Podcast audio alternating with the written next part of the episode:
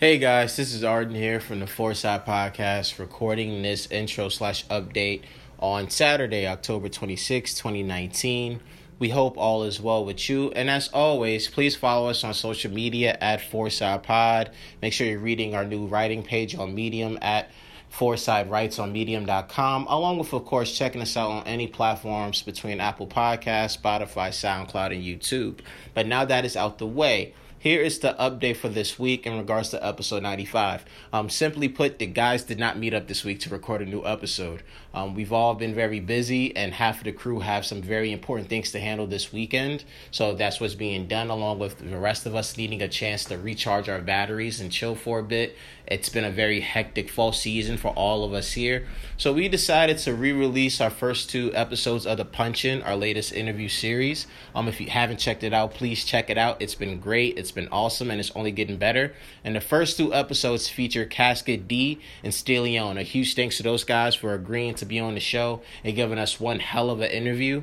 Um, they've they've been a big reason why the show's been getting a great response, and we're going to build this show. Um, we have some new interviews coming out soon, as soon as a couple weeks, and really all the way through New Year. So definitely make sure you're following along with the punch in. But as for today, what you're going to hear on episode 95 are the first two episodes of the show featuring Steelyone and Casket D via the punch in. So please enjoy it, man. That's simply that. The crew will meet back up next weekend to give you guys one heck of a show. We are nearing episode 100. But before signing off, once again, make sure you're following us on social media. Check us out on any and all platforms. And that is simply that. Huge thanks to those that have been helping us thrive so far this fall. Huge thanks to those that would do so again. What's going on? This is Ah, Arden ah, here ah. from the Fourside. I'm back with a new edition of the Punch Our new interview series.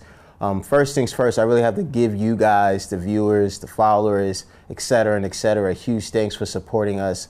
Again, supporting Fourside as a whole over the course of the summer.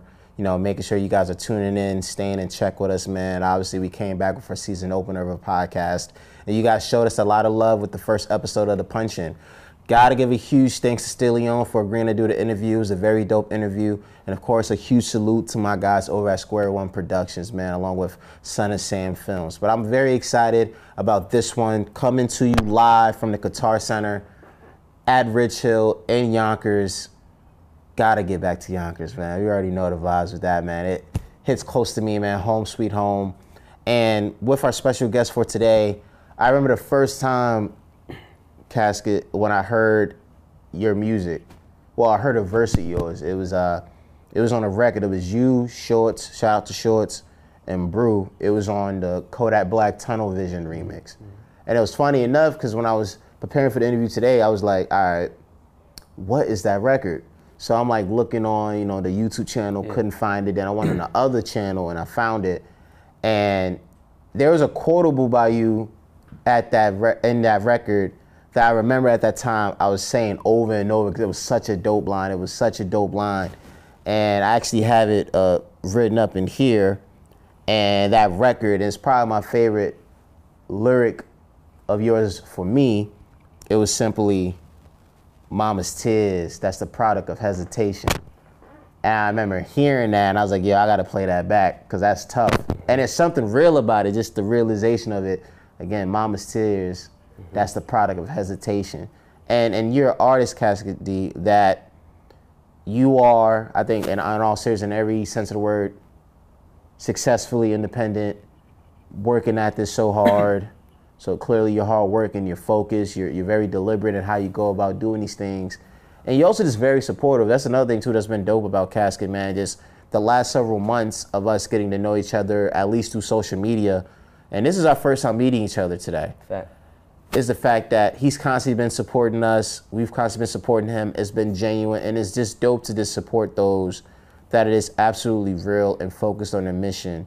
So, folks, on our second edition of the Punch In, got our guy His name Casket. He say he gonna put niggas straight in the casket if they fuck with him.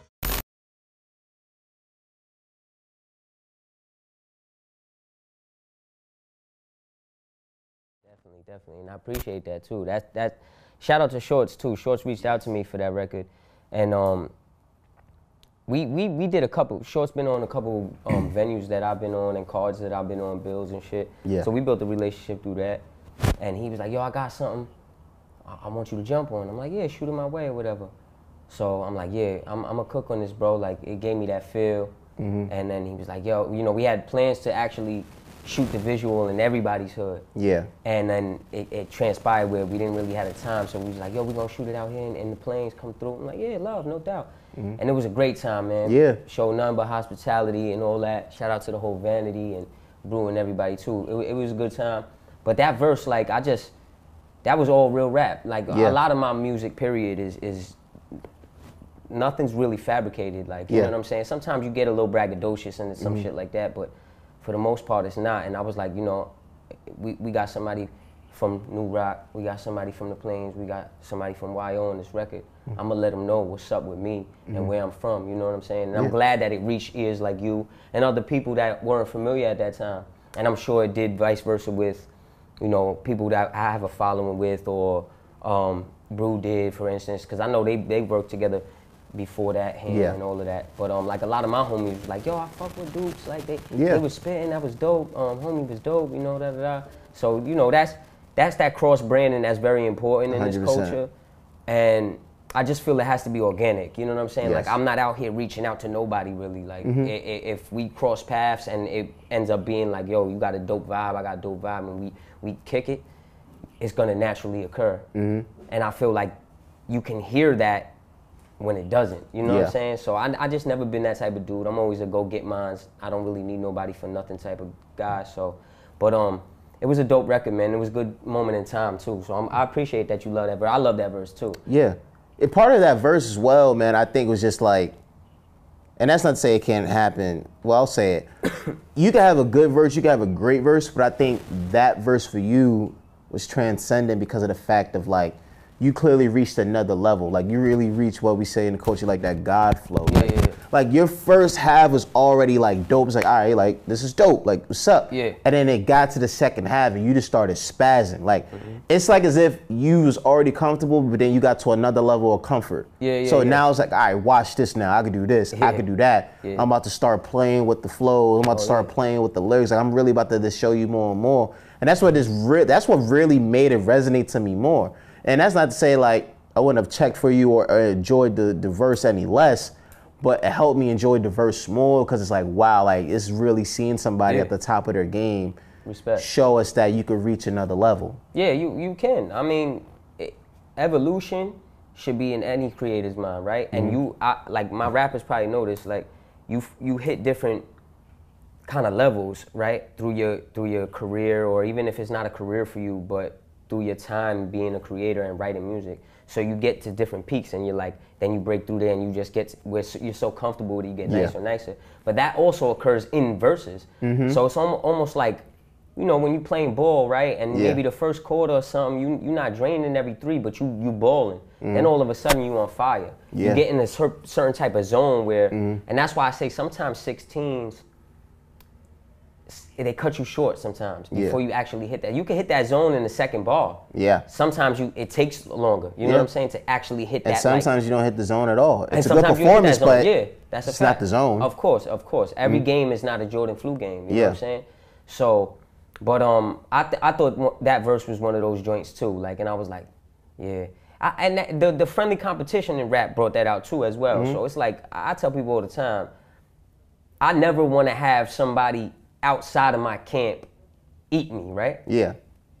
and not to sound arrogant, but I don't feel that's happening since a young pup, right? Mm-hmm. But I go out my way to make sure that's not going to happen with somebody outside. Now, if it's if it happens to be somebody from my own camp, that's cool. You know what I'm saying? Yeah. But for somebody outside of the camp, it's like even if you thought they hung or whatever, you're not gonna. It, it'll be a debate. Yeah. You're not gonna sit here and be like, "Yo, Duke ate him." That Yeah. ain't gonna happen. You know what I'm Yeah. saying? But that's the that's the beauty of and uh, and nature of rap. Like Mm. it, it's a competitive sport. It sparked from the parks and battling. Yeah. And I came, you know, I'm not old at all. I'm a young dude, but Mm. I came up around a lot of older dudes, and you had to battle. You Yeah. had to be in the ciphers on your block and in the street or in the studios or in the school lunchroom or wherever it was at. You know, the internet. I think that's one thing that a lot of the young dudes now should find a way to do because Yeah. they don't some of them just don't have that hunger to be elite right Mm. and i feel like that actually you had no choice to do that Yeah. because it didn't matter. The internet wasn't really popping as much back then, so you couldn't have just blew up on the internet. You know what I'm saying? That changed the game for indie acts. But at that given time, you had to earn your stripes somehow, some way. That's right. Mm-hmm. And that was the way to do it. You know, and I feel like that caused an anim- that created animal in a lot of people. Yeah. And and it's, It's also just the fact that there's uh there was one quick point too. I also think, and this is something I learned a lot about as well recently about features. There's a certain respect amongst rappers when you give somebody that last verse and you say go off. Yeah. Because it's kind of like it's an alley to the basically finale of that kill record, yeah. Yeah. Like it's like yeah, we could have a very dope showing, but if we giving you the last spot and it's oh by the way, take us home, that that is a signal for like how much yeah. that is a signal for how much they respect you. Just that aspect of okay, we respect you that much for the fact that we'll give you that last verse for you to just do whatever you want and to go into it. That's a fact. Eh. It has to be like that, to be mm-hmm. quite honest. I mean, sometimes, you know, the, the beginning of a record and the end of a record mean a lot. Yeah, It's, it's extremely important Yeah. because it's the first thing somebody's hearing when they turn it on, Yeah. and they might turn it off after that if not. Yeah. Mm-hmm. And to f- just end with a bang, you know what I'm saying? It's, it's just like the first scene in the movie and the end scene. Yeah. You don't want to end off weak and start off weak. Mm-hmm. The middle you might have some time, and, and in the record you never want that period. You want from start to finish to be Mm-hmm. Yeah. polished and, and, and how you want it. But at the end, and in, in the beginning of them records is very important. And it is a, a respect factor. Like I, I appreciated it. I was like, yo, let's do it. You Yeah. know what I'm saying? So just to get back to the shorts record that you guys have, with the Tunnel Vision. How did you guys even come about making that?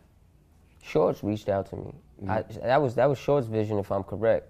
And he, he was like, "Yo, I got something I want you to jump on." Mm-hmm. I was like, "Yeah, I'm all for it, bro." And then um, I thought it was gonna be actual record at first, like you mm-hmm. know, a, a, an original.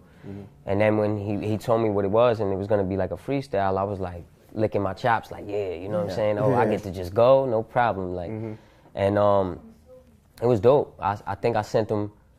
I don't know if I did send him back my verse, like a voice recording of my verse, or he set up the session up in um, Union Music. Union, shout out to yeah, Music, our guy yeah, shout out to Guap and all of them out All there. those guys. And um, he had a Mhm. session lined up for it, Yeah. and he was like, "Yo, we gonna be locked in if you want to come and do that joint."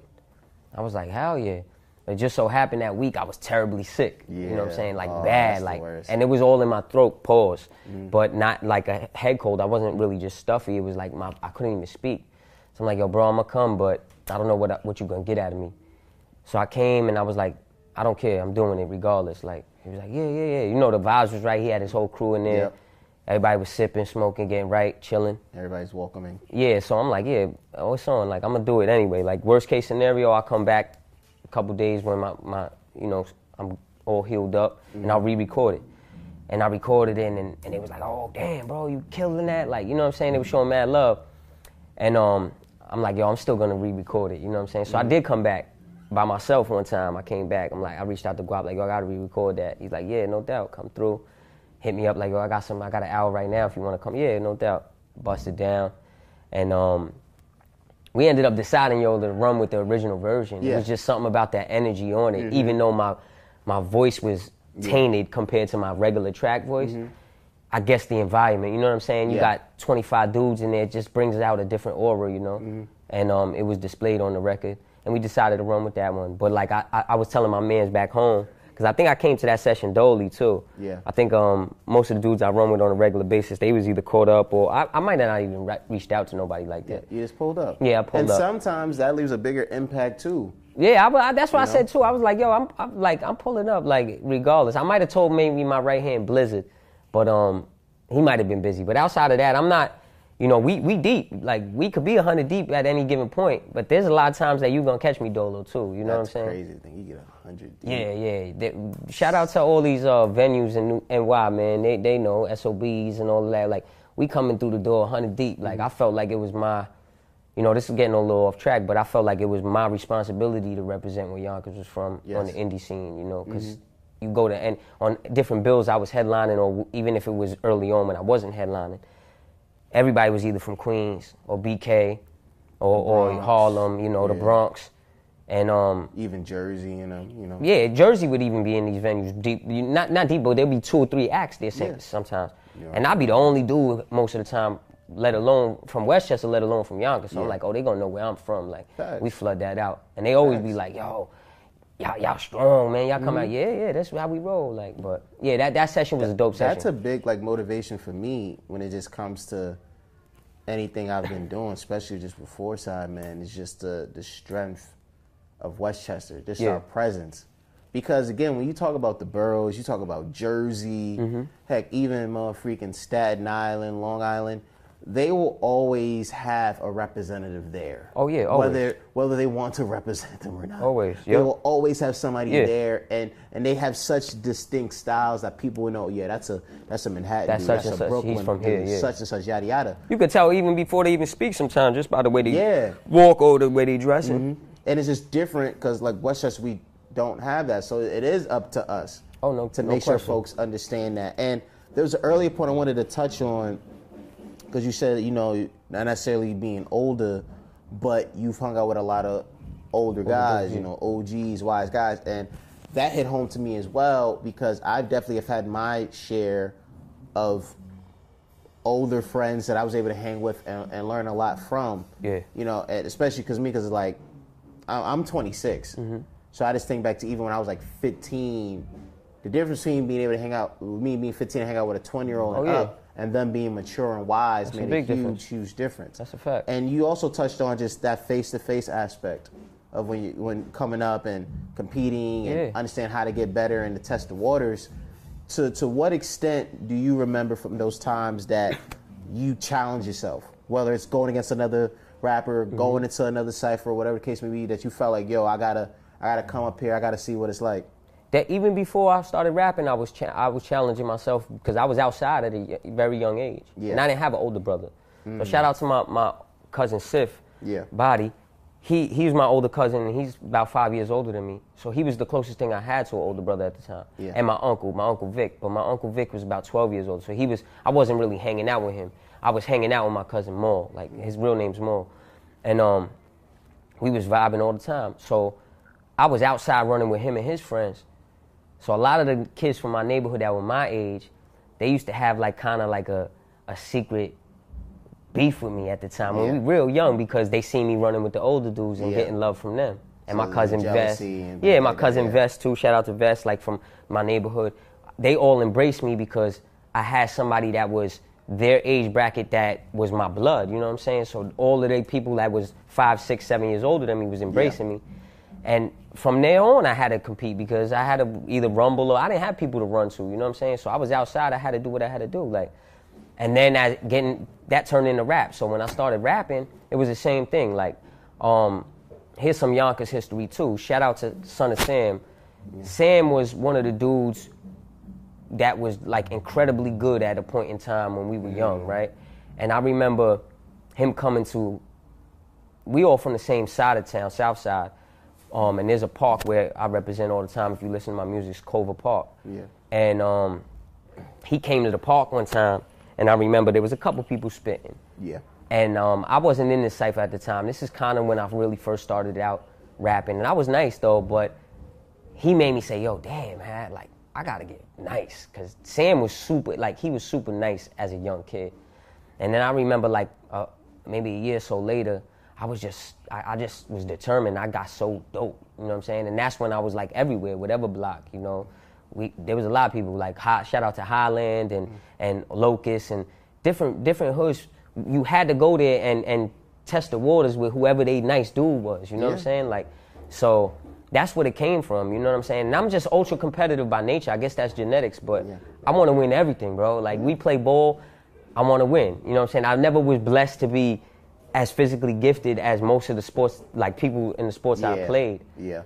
But rap was something different. Mm-hmm. I, I was determined too. Like it, it, it's like being in the gym, bro. Like I'm in the studio daily, daily. So I'm.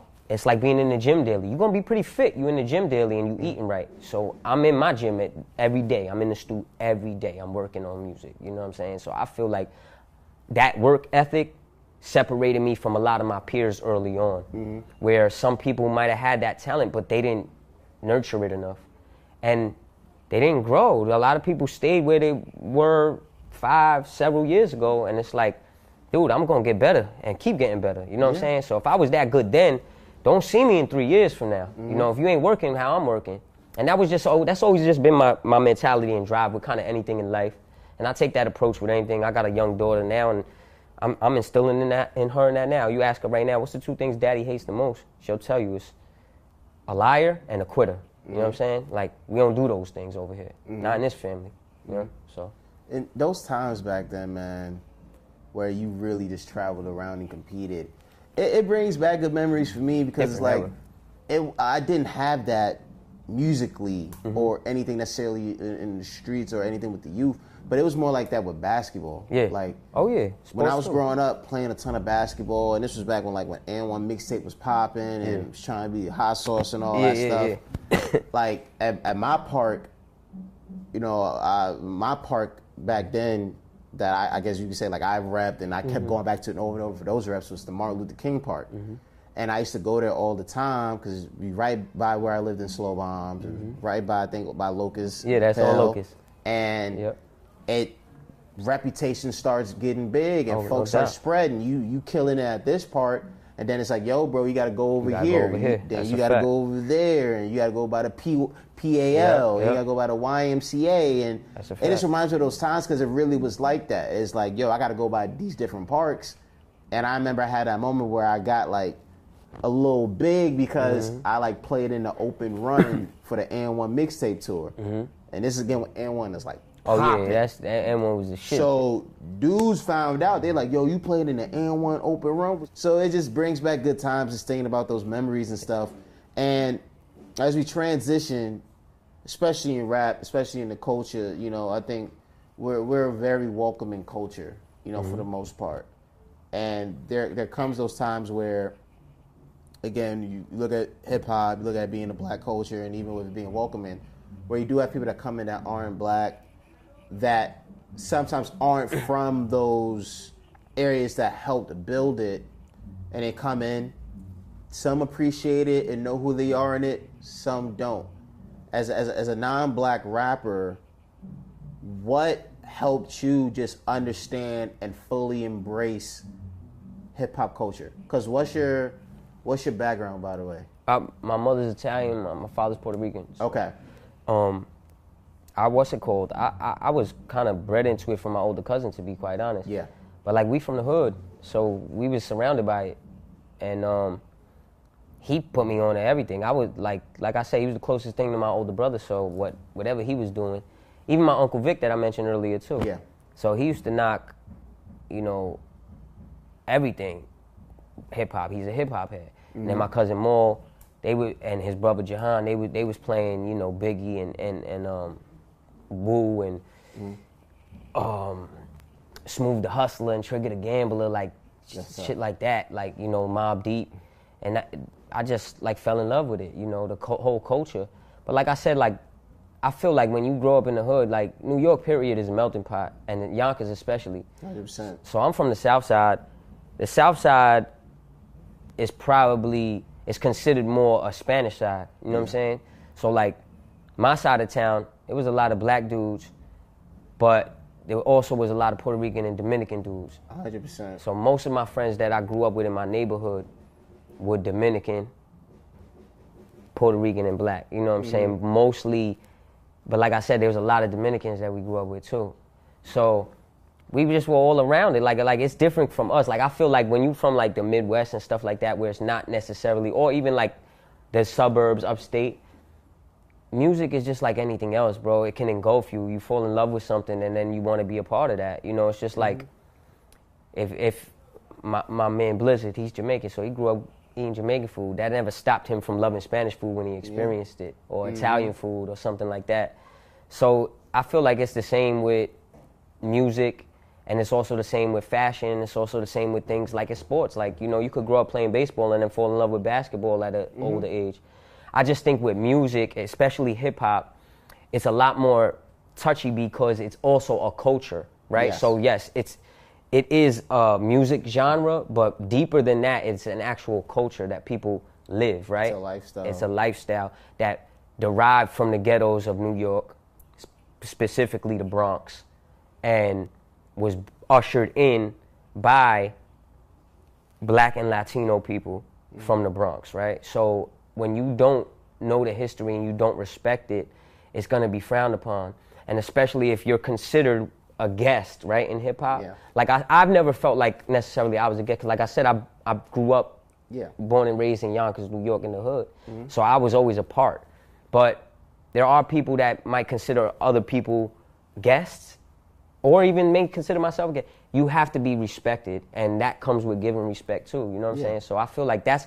It's just like anything in life, bro. You you give respect to earn it. You know what I'm saying? And people know who's who. Like Yeah. it's not really hard to tell who's genuine, who's really what they say in their raps, and who's not. Yes, you know. 100%. So I, I feel like that plays a part too. I don't. I, I think in hip hop, period, whether you you could be black, white, Spanish, Chinese, anything, right?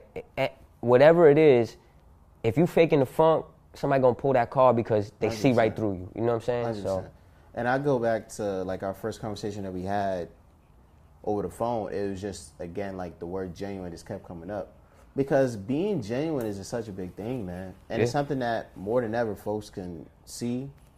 Folks can see when it's not there. for sure. And it's one of the biggest qualities that could really help somebody just be fully enthrusted into whatever they want to do. And I think it also helps with just their own pursuit of whatever it is that they're trying to do in their life. I really want to get into the first song that you feel as if defines who you are, you know, because that's that's my favorite part about this new series that we have. Yeah, here I love that. That was dope. It's the fact that it's just more than just a typical interview. This is the aspect of hearing the music and hearing the music from another perspective, from the creator themselves, the, the breaking down of it. I like to compare this to when we watch sports and we see athletes talk with commentators and they break down a play, how they did this, how they did that. So for you, Casket D, what is that first song that you're gonna play for us? All right, so the first record that I'm gonna play is off my first album, right, Mm-hmm. which is called the 80 Loafs LP. Okay. So this dropped in 2015. Mm-hmm. Um, prior to that, I've been doing this a long time, man. I, I released several mixtapes before that. And most of the mixtapes were all original material too, so they kind of were like albums, but I didn't appro- approach it like an Yeah. album. I approached them like a mixtape, where there were a bunch of great records just kind of put together. Mm-hmm. When I did the 80 Loafs LP, which I had a concept for it to be part one of a trilogy series, right? Mm-hmm. And it ended up becoming the LP because technically it was too long to be an EP, but I constructed it like an EP. Yeah. So it's like eight records on it, but mm-hmm. technically six or under is an EP. And um, constructing it, I just wanted to make an album. So I said, yo, I'm not putting it together nowhere near like a mixtape. And I knew that that was gonna actually take me to that next level with my supporters and, and listeners and stuff like that. So while constructing that, um, I was at actually my man Holiday's spot, and I had my my boy, um, my brother Tally Boom there, and his son Lord Kai, Lord Kai, right? And the Kai makes beats as well as his father. Oh, wow. Now he's our young boy, right? So we seen him grow up, but he's super talented. And I'm like, yo, you know, I'm, I'm in album mode. Play some stuff you've been working on. So he had a sample, and I, it's cro- it- it- it's it's um out of my mind right now. I can't remember what the sample was from, but he played something and right away, just like a lot of the time that's how I go. Like I, I wait till something fuels me, and I hear it and it's like, don't touch it, just leave it on. And that's what ha- happened that day. Leave that right there. So I started working on it, and the records ended up being called the Code, and um. If you want, I could play it, but and touch on it more. Yeah. But that record became a standout record on that album, and I personally feel like if I was mainstream, right, at that given point in time, it's a Grammy award winning record. So that's one of those joints that Okay. I definitely think is worthy of playing, and I could kind of get into a little more detail of the construction as far as the thought process All right, and, and with that construction of the of the record, what was certain points that you felt like within the rec- record that had to be fulfilled in order for it to really go to like the next level? to that level. Well, it, it, it just fueled me from the production standpoint at first, right? And and the way I approached that record was talking about kind of change, like the change that I, I wanted to see. But I wanted to, that comes at the climax of the record, right? Yeah. So I wanted to get there, and I said, you know what? For me to, in order for me to get to what I want changed, I'm gonna talk about the things that I know. So I kind of speak on everything I know in that record, particular record. Like I know such and such, I know this and that. You know what I'm saying? Giving them kind of these are I can only talk, talk about the things I know, and these things, some of these things need to be changed. You know what I'm saying? And I think there's a lot of standout bars in that record, and it's just a powerful, powerful song. And um, at the end of it, I, I had some of my nieces, man. Shout out to my brother Q, Stop being Q. He's one of the, actually the old dudes from my neighborhood that looked Yeah. out for me too. And um, his two daughters, I was like, you know, I want some, I want some youth singing at the end of it, harmonizing with what I was doing, mm-hmm. and I brought them aboard, and they did it and, and locked it. So it, it's dope, man. I, I want to play it and then could be able to touch on it a little more. Yeah, absolutely. So yeah, let's definitely do it, man. Is that the guitar or the banjo? That's yo, I gotta find out what sample that was from. Cannot change anything. Change when I come if we wait for some other person or some other time. We are the ones we I can already see where you're trying to go with this. are the change that we see. Yeah. Anytime I'm in my thoughts, I escape the world or I can face the world. Either or. I know famine is an issue, but it isn't beneficial for the government officials. They don't feed the poor. I know love, it don't lead to war. I know one drug always doesn't lead to more. I know financially. You know what this already reminds me of? Could I would I?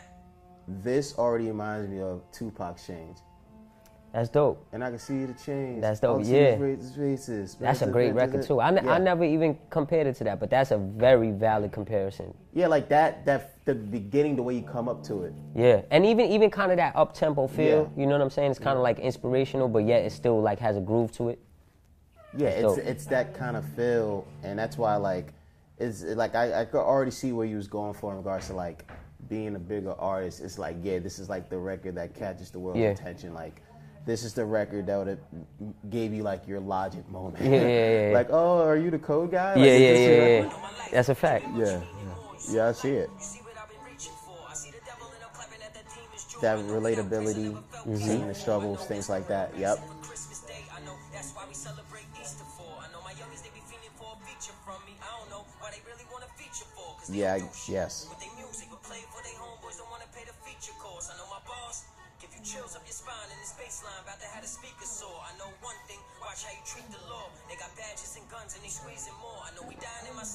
for for good reason i just hear for good reasons i hear some of my like my favorite records from the last decade or so That's dope. or last two decades so like tupac's change That's dope.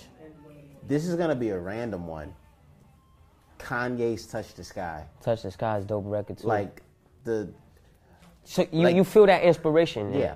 And that's that's where I was going with it. And it was the, the beat that fueled me, but I just Mm-hmm. felt like And I guess like in the background, like the little, I guess horns or Mhm, the something. horns. It reminds me of Touch the Sky with the. Bum, bum. Like this record's Mm-hmm, Yeah. gonna have a moment where it just explodes. It breaks like, through, yeah, that's like dope. your verse right now is leading us It's through, leading leading, into it. us through. Then it's like, all right, take us home now. Now That's we're right. about to go. Like, so like I really get it. I fuck the world, I'ma keep it raw. She's so beautiful, would act like the cheapest whore. I know life when you spill shit, you gon' slip on the same thing if you never clean the floor. I know a bully That's tough. Yeah, I love that ball. jaw as fuck. That's I'm knocking out tough. teeth galore. I know money green, that's who I'm dreaming for. I know I'm my own brand, y'all can keep the store free as a bird. I know what it means. to Wow, this is searching for a crazy. new thing, conquistador. I know the hood, that's who I'm speaking for. I know the youth, that's who I'm teaching for. and to go almost two minutes of the straight bars, like Yeah. how do you? Because this was something I asked Steelyone about as well, because I was so impressed with one of the records he played me. Yeah. How do you maintain your pace? How do you maintain the breathing? How do you do that in those moments where it's fast forward, go, and you're on top of Yeah. bar on top of bar on top of bar on top of board, and the beat's encouraging it as well because it's building up and Mm-hmm. it's building up. Like, how do you maintain that kind of pace, that kind of rhythm? You know what's crazy? Actually, there's a lot of time that when I was younger, right, and I was rapping, I don't know what I was on, but I thought I was like Rocky, like training, right? And I would, I would go from my rib to the park with a basketball, Yeah. and I would spit my raps like kind of like jogging with the basketball, Yeah. trying to get my breath control up. Cause I came from that era where it was like, you don't punch in. No one punches in. You don't punch in. You get your verse from start to finish. If you have to punch, it's no good. Yeah. Now I utilize the punch Mm-hmm. daily. I'm just a seasoned artist, and I know like as far as being a recording artist wise, you get the best quality sometimes when you punch in. You know what I'm saying? But um, at that point in time, you know, it, I, it was new to me, and I was taught you don't punch in, bro. You know what I'm saying? You get your verse from start to finish. So I literally used to work on breath control and stuff like that. And um, I love like any album or project you ever heard from me, you're gonna hear re- at least one, if not multiple records where I'm just going on it. Where it's not a 16 bar verse, a hook. A, I don't always do them formatted records. You know what I'm saying? Like I, my thing is music is art. chorus, yeah, music verse. is art, bro. Like the, people that just splatter paint on, on a canvas, there was people that told them that that's not art, and it became multi-million dollar vessels of art at one point in time. Mm-hmm. You understand? So I don't stick to any little form or construct that they want to put me in. Like art is art. There's no boundaries for it. So I'm gonna do what I want to do, whatever that speaks to me on that song. Mm-hmm. And I just love to be able to go. I'm a lyricist, bro. So if it's up to me, I would go on every record. But Yeah. You know, there's certain ones that you're gonna get me mm-hmm. for two, three, four minutes just going on it. And that happened to be one of them. It was one I had a lot to get off my chest. Play a little more of this because man, I really like this. I'm definitely downloading this. I'm Love. revisiting this. Love, man. That's a fact. I know we need a change, and I know we need a change, and I know we need a change. I can Again, it's just so impressive to be two minutes in, two consecutive minutes into this to continue with that kind of pace. Yeah, it's dope. Dope record. I can feel it in my brain. I've been It's a big record, man. so Crazy. There's something very unique about Yonkers that I would say that for a while, the other cities I lived in clearly helped shape who I am, and and and and, and for the better. Yonkers, I don't think I'm the person I am without the living experience I had in Yonkers. Because as I moved to other places, I guess my environment got better. Yeah. But that experience I had in Yonkers, what and everything, let me really know what it is. Oh, for sure. In terms of just, excuse me, the reality of life. Definitely. In those situations. It's formative grateful for years, what you too. have. Exactly. Formative years, Yeah. Mm-hmm. my first friends, my 1st schools, my my first interest. Yep. Things like that. Definitely. I mean that that that's your roots. You know what I'm saying? Like that sparked who you were gonna become as a man. Tho- those adolescent years did that, and and I feel like I love my city. You know, there's a, there's a lot of people that will ask all the time, like anytime I do an interview or something, they'll be like, you know, being from Yonkers, like, do you feel you you know you need to re-? and I'm like I am Yonkers like you know what I'm saying my whole life has been Yonkers so it's like I don't feel like I need to do something for the city I am doing it for the city because I am the city you know what I'm saying mm. like this the city is what made me who I am today like Absolutely. but I, I this is this is something for other artists that I would like to say Yeah. as much as I love my city and I was a somebody in my city before music like you, people know who I am like I, I, I, did my thing I'm I'm a I'm somebody in my city, period, right? Whether it was for music or not. Anybody, as much as you love your city, you have to get out of your city. If you mm. have something more important that the world needs, or you feel the world needs, you cannot stay stuck in your city. And this is things that I really wanted to touch on. Yes. As much as I love my city, right? They're probably 25th on my list of cities that are playing me constantly, right? And I mm. still get a lot of like I, I get a lot of support here. What I'm saying is, if I would have stayed in that little box, mm-hmm. because there's a lot of people that just care about getting that clout from their town, right? Yeah. And it's like that's cool. And what's crazy is sorry to cut you off. It's not even they don't even try to reach as big as the town. Yeah, or It's just their neighborhood. Yeah, just their neighborhood. Exactly. Just their neighborhood. You got to see bigger than that, man. You know what I'm saying? Like I make I make a living off of this. A lot of it is from merch, right? Because that's how you make most of your bread. I I've, I've done tons of streams, but streams don't really pay. You know what I'm saying? So it's mm-hmm. shows, it's merchandise, and mm-hmm. stuff like that. Dude, I'm shipping stuff out all the time to Cali, to Florida, to Pennsylvania, to the Midwest, even up into Canada, overseas at sometimes, you know what I'm saying? You have to be able, stop cutting yourself so short, bro. The people, my merch, like, it, the people that I know, that, that I know personally, they not even copping it 24-7. You know what I'm saying? It's never really the people that you're around 24 that's gonna catapult you to that next level. That's a and, fact. And I feel like that's been my benefit is that I never seen myself like there's a record on Southie where I said I knew I was bigger than that itty bitty stoop when I was sitting there, you know what I'm saying, on, on the song Southie actually. I knew that since a young kid, bro. Like this was I love my city. I give my all to my city. I give back. I'm a coach, a youth sports coach. I do drives. I don't document all of this because when you're giving, it's it's genuine for me. Yeah. It's not to be praised. It's Yeah, for the youth. It's for, yeah. on actually doing Exactly. But at the same time, I'm I'm not stuck in this box, man. I'm I know that my art and who I am is bigger than that too. And I know that the best way for me to represent my city is to be bigger than just my city. You know what I'm saying? And I feel like that's always been my goal. I, my goal as an artist is to have the best discography in all of hip hop. That's my goal. Mm-hmm. I want to be mentioned in the conversation with the four or five artists that have the best discography in hip hop. Now, to somebody that might not know me, they might be like, or, or is viewing this for the first time, they might be like, those are big dreams for you, buddy. But go listen, you know what I'm saying? And see what I'm working with right now. Yeah. I, you cannot cut yourself short. Like everything starts here and here, and then it carries over. One fan at a time, one neighborhood at a time, one city at a time, mm-hmm. one state, internationally. You know, I'm blessed enough now that I'm getting booked in different states and countries. You know what I'm saying? Like where several years ago that wasn't the case. But that would have never happened if I, my goal was only to be the top dude in Yonkers or the top dude in the South Side or the top dude from Culver and Livingston and Great Place. You know what I'm saying? So you got to think beyond that. Like that's just my thing to anybody that's going for this. Go for it. Go big or don't even do it, bro. It's not worth it. Trust in the process. That's Yeah. that's something that I, I say to myself all the time. That's something that when I've had the chance to speak, I tell people all the time, like you have the two things with the process. You always have to trust it, you have to understand that the process never really stops. Never. Like like I compare it to you suddenly get rich. Doesn't matter how, hopefully it's legal, but you somehow get rich. Even if you come up on, let's say, one million, the story doesn't end. Nah. The, the goal is, all right, how do I keep this or how do I go to two million? That's a fact.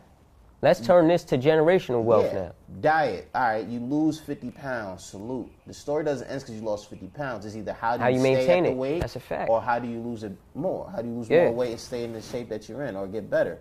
So I always believe that a lot of people don't understand that aspect of you have to go through your process. You have to trust, and you have to understand. Even when you do one thing, the process just restarts itself again.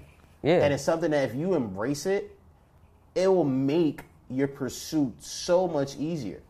Like fact. for me, my personal pursuits in, in media or with coaching and teaching, it's so easy for me to go through because outside of me loving what I do, I understand that the process is always there. Yeah. So there's a focus and a desire for me to overcome and do this process so I can get to the next one. And then get to the next one. And then get to the next one. And to touch on that, you can't skip the process. yeah. Cause there's no, there's no shortcuts, bro. Like that's the that's the problem with people too. They don't realize like, the the only thing that works is hard work, bro. That's Yeah. it, and that's the process. You cannot skip that. You don't get from here to there without the process, and in between that, that process And all is of working. our processes vary. Oh, definitely. Everybody's gonna hit right away. Definitely.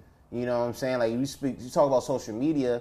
Like not everybody's gonna hit a thousand followers right away. Not Yeah. everybody's gonna hit ten. Like for a lot of us, it's gonna be like the like the homie Isaiah Thomas say. A lot of us gonna be that slow grind. It's Yeah. that slow grind. But if you're working and you're constantly doing it the right way, then you're gonna get to that point and you're gonna enjoy it along the way. You know, one of my favorite quote to say because I got inspired by uh by Trent Dilfer. Now, obviously, you know the, the former Super Bowl winning Mm-hmm. Yeah. quarterback of the 2000 Baltimore Ravens. Y'all, shout out to you being a sports dude too, cause I'm a sports guy. You gotta come on our trap call one day too. Yeah? Yeah, cause Yeah. you're a sports dude. You know what I'm saying? It's, it's primarily sports and a whole bunch of other bullshit, but I need you there. Sounds like a plan, man. It sounds good to me. And I remember he was, I forgot who he was talking about, but it was an injured player. This was years ago. It was on ESPN.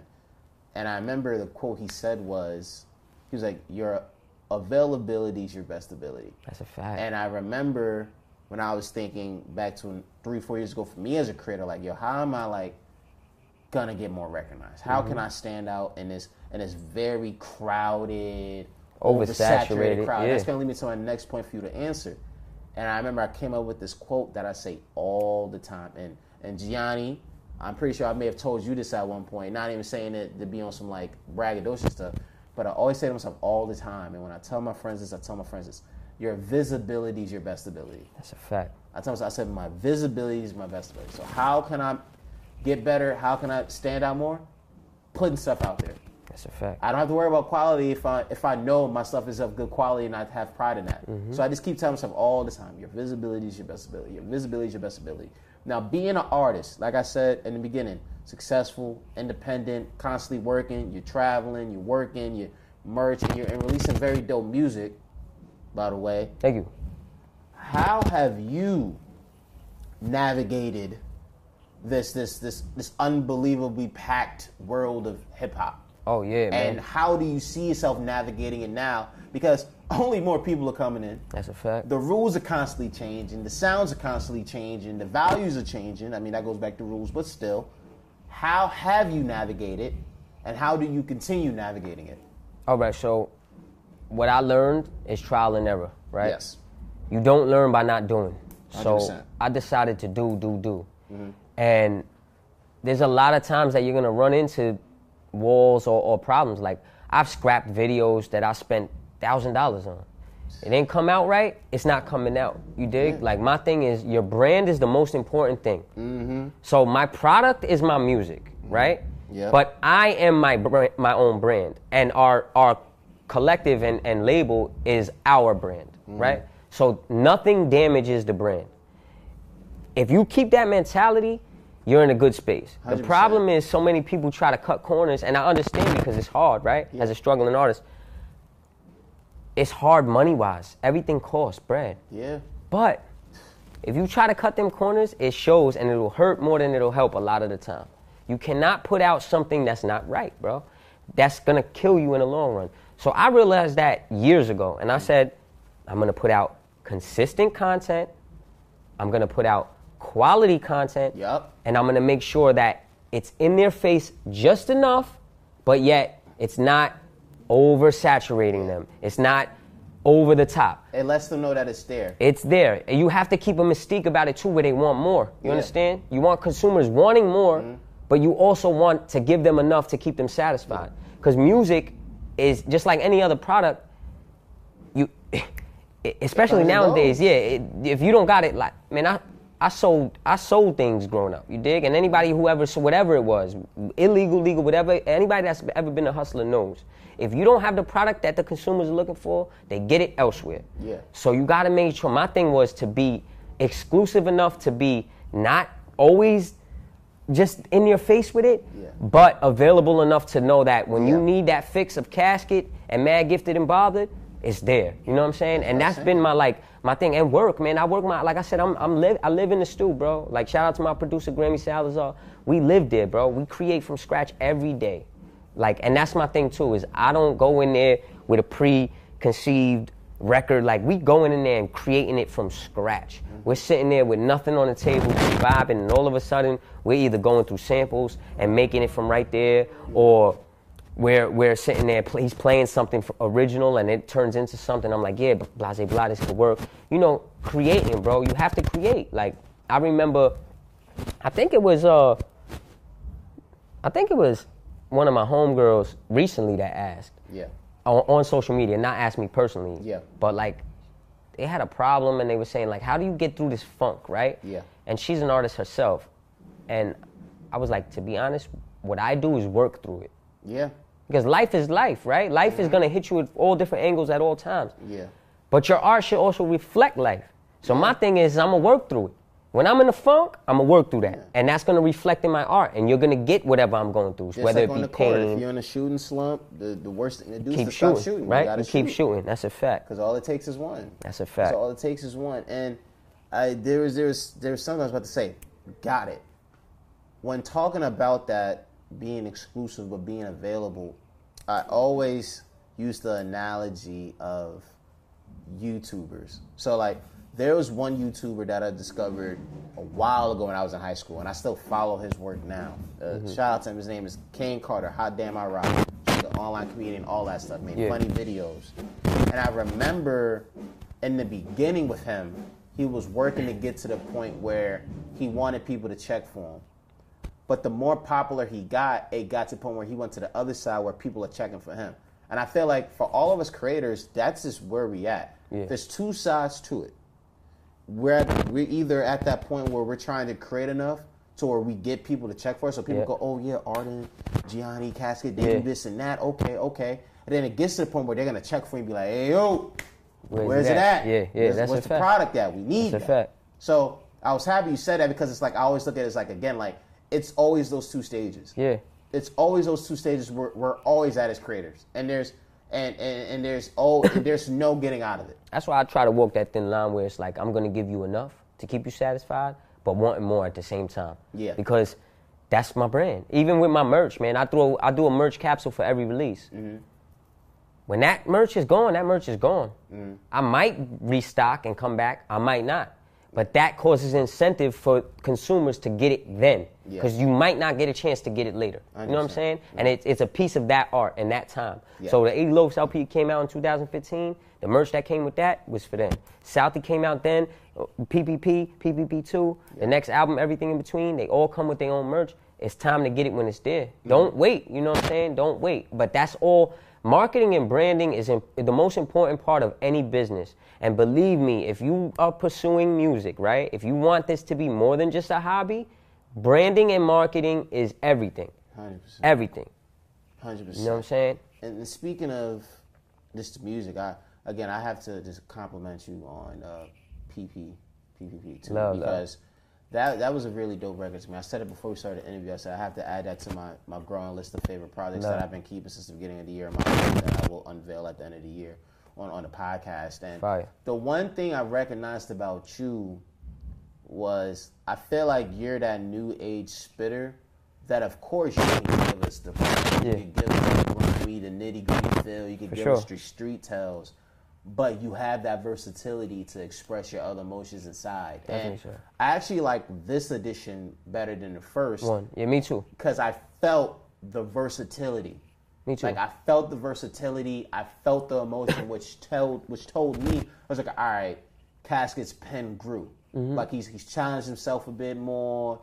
Even on the records that were more upbeat, more more hard, I felt like you even played around a bit in regards to just the features. So when you're coming on again, we was talking about with the Shorts record, just you letting your feature cook first and Yeah. set the table, and then you come through, or maybe they come last, or Mm-hmm. Yeah. maybe you shortened your verse and your parts for the sake of them. For the sake of the record, yeah, yeah, definitely. And I thought that was really dope because again, that's his growth. So I I, just really appreciate wanted to tell you that. the PPP series started to be kind of almost like mixtapey albums, right? Because I have I have Southie, I have an album that will be in the near future, Beautiful Struggle, Dangerous Freedom. I got I'm sitting on a couple solo solos, right? Yeah. My next album is called Everything in Between. But with the PPPs, it was supposed to be kind of like, all right, let's go back to where we came from with it. What, what we mm. came up making, that, that kind of grimy, New York-esque, knocky music, shits that knock, right? Yeah. And I brought my, my brother Blizzard on board with me. Yo, here, I, I want you to get involved with this with me. Let's do it together, such and such. So he's a guest star. And Yeah. the first one kind of was more mixtapey. That's why, right? The second one, when we we got such a good response on it, that I say, you know what? Before I give them another album from me, we're gonna do another volume. Yeah. Fuck it, let's do I it. I think this one was just more cohesive. It was More because it was constructed Yeah. as an album, even though the content was still themed similar to the first one, Mm-hmm. but it was constructed as an album, as opposed to the first one was not constructed really like an album. It was more so kind of a mixtape. Yeah. You know what I'm saying? Presented as an album. Where the second one was, yeah, this is not Southie and this is not everything in between and such and such my solo records, but this is all you're gonna know that this is an album. You know what I'm saying? And and I, we all I think everybody agrees that that's our, our favorite of the two volumes. It was just like, you know, the difference between them was that, and, and right there, like, I just felt like, yeah, I'm gonna let off on this, man. I'm gonna let off clips on every every record. You're gonna hear, leave hearing that record like, damn, yo, I don't know if think nigga went crazy. You know what I'm saying? Mm-hmm. Like, but that's that's the type of joints that I want to give you on those. Like, and we'll, we're, we're gonna have more volumes of PPP coming and, and, and stuff like that. Shout out to the Blizzard. He got an album we've been constructing right now. Definitely check that out, that's for sure. A couple more questions I have for you along with another song. Do you truly believe in rappers? It, just in general, it doesn't have to be just a Yonkers thing or a Westchester thing or a New York thing. But do you really believe that rappers should have this un- this unity amongst them, or is it just a matter of, hey, bruh, we're all in it by ourselves. I'll see you when I mm-hmm. see you. We'll link up. We'll build. Yeah. or do you believe that hey guys, like we should really be in it together? Like All right, I can cook just like you can cook. Yeah, this is not a matter of there's too many chefs in the kitchen. Nah, yeah, I, I agree with that. Every mm-hmm. there's a lane for everybody. That's Yeah. one thing I would say. I feel like some people, right, might feel that me personally, that I'm not the biggest unity guy, and that's true. I really am not, and it's not. I've just started turning into that. Yeah, When it came to other stuff, man, I was like, look, man, hope you guys do good. I'm all about me. Like, yeah, I and, really and, and that's the thing is that I, it's not necessarily that I'm a, just about me and mine, but I am. But I know for me, it's like I think unity is a great thing if it's genuine. We talk right? about again that genuine, And that G word. And I'm I'm a lot of people say support who supports you, right? I'm not a fan of that saying Yeah, for one particular reason. I support what I think is dope. Mm-hmm. Now I could want the best for you and want you to succeed if if you're a genuine person, but that doesn't mean I think your product is dope. You understand? If you have a dope product, I'm gonna be a consumer and a supporter because it's something that I want, I, I crave, I actually genuinely like. I'm not gonna put my stamp on something that I don't. it's not, you're not necessarily always giving endorsements. I'm not. It's similar to folks on Twitter that goes, "Hey guys, a retweet's not an endorsement. It's just me Like, retweeting. It's that- just awareness." The you know? support who supports you thing never sat right with me. I understand the concept of it, and in in in the grand scheme of things, yes, it's beautiful, right? Sounds beautiful, and yes, we would love to. But if I supported everybody who supported me, I'd be supporting a lot of trash. Yeah. Let's keep it all the way. Okay? Is So I appreciate everyone who supports me. But everyone that supports me, a lot of the time what they're doing, they're not putting in the man hours like I am to do Yeah. put out the quality that I am. And it's not And it's not just music, it's just anything. There's like, you know, I can't just support, I can't put my stamp on everything. So I do believe in unity. Mm-hmm. But I believe in it when it's deserved, when it's when you're putting out a product there, people judge you on your product. Yeah, you could be the coolest dude in the world, bro. We could be mad cool. Let, like you could be my homie. Let me see somebody fronting on you. I'll be the first one to stall on them. I'll tee off on them right now. But at the same time, if you're putting something out there to sell and I don't think it's worthy, I'm not necessarily gonna be sitting there stamping it, bro. You know what I'm saying? That's just me being a genuine person. because it comes back to you. It's Yes. a character judgment. Yes. It's a character It judgment. is. It is. And I don't feel like I'm fake like that. You know what I'm saying? Like I put my name on something that I actually like. That's why I was like when when we reached out to each other and we started speaking, I was like, "Yo, I appreciate your podcast because I checked it out. and I'm like, it's dope. Yeah. If I didn't, I wouldn't have said that. I, Yeah. You could have been dope to me because you, you're a great dude. You know what I'm Yeah. saying? Like we we've spoke numerous times now to know I know your character. You're a great dude. If your product wasn't dope to me, it wasn't dope to me. I wouldn't have shitted on it. That's my thing. Is that when you don't got some, I used to be very, I'm very opinionated, so I used to talk about it. Now I don't. I Yeah. only speak on things that I positively like. Yeah. If I don't like something, I don't ever bash it. I don't touch on it, but I won't support it either. Yeah. If I like it, I'm gonna big you up. I have a thing on my, my Instagram called Love Day. And it's usually with musicians, but it's other things too, clothing brands and stuff like that. Yep. And um, it's stuff that I'm actually genuinely knocking. If I'm in my car knocking somebody's joint, I'm like, you know what? Let me show them love. It's love day today. So I'm gonna knock people's stuff and put it out there. I'm not doing that to do it. You know what I'm saying? I'm not doing that because oh it's it's the right thing to do. I'm doing it because you did something that I think is dope, bro. Yeah. And you know what? I might have a bigger platform than you, or maybe I don't, but either way, I want to share my platform with you because I feel Yeah. you deserve it. I used to do that on Twitter where I used to give random shout outs Mm-hmm. to like my fellow writers. Yeah. and like folks I just thought was dope. Was like dope. I used to be like 10, 12 tweets deep, Yeah. mad mentions, and these just come out of nowhere because it because it's like for you like when you talk about Love Day, it would just be the same with me. Like on some like yo man like. Like I know a lot of dope creatives, man. Yeah. Like, and it doesn't matter what level we're on, but it's just like I would like you to get some type of shine Yeah. because your hard work is deserve it. It's deserving so. And it's just, even if other people don't know, I know. I know, I see. It's like yeah. what Pac said. If Tupac cares when nobody Yeah, else cares. Yeah, that's a Like, fact. That's how I felt. Like I'm like, yo, fact, I care about your mission, even if you're bigger than me in terms of the, of the social media. yeah.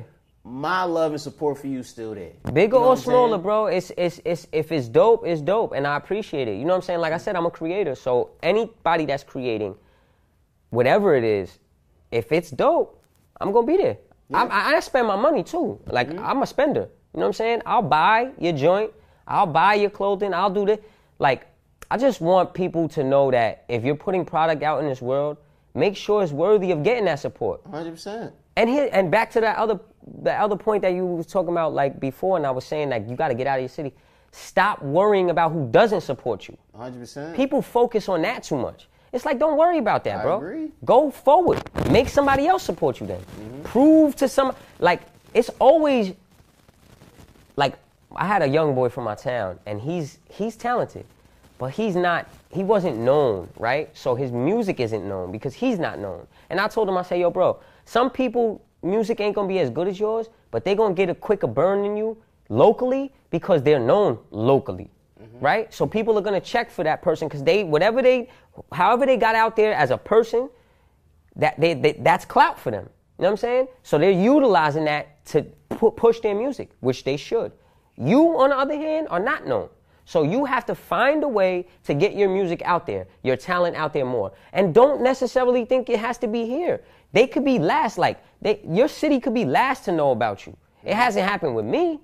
I was blessed enough that my city embraced me right away. But that's not everybody. You know what I'm saying? You got to understand that. People dwell on the negative too much. I feel like, yo, go forward, bro. Stop worrying about who's doing this and who's doing that. Go forward. And I think we should have that unity, though. Like I said, I just want it to be genuine. Mm-hmm. high key rap would be very different if literally every artist nowadays would have been like, yo, even though I got like my freaking 500,000 loyal fans, this other 500,000 ain't messing with me. So I'm just gonna focus on them. Like, rap would be so much Yeah. different than what it is now because as you see with all artists, you have all artists today that are truly going, look, for as much as I may make records, for as much as I may do certain things to get the other audiences and stuff, Yeah. I'm rocking with my core.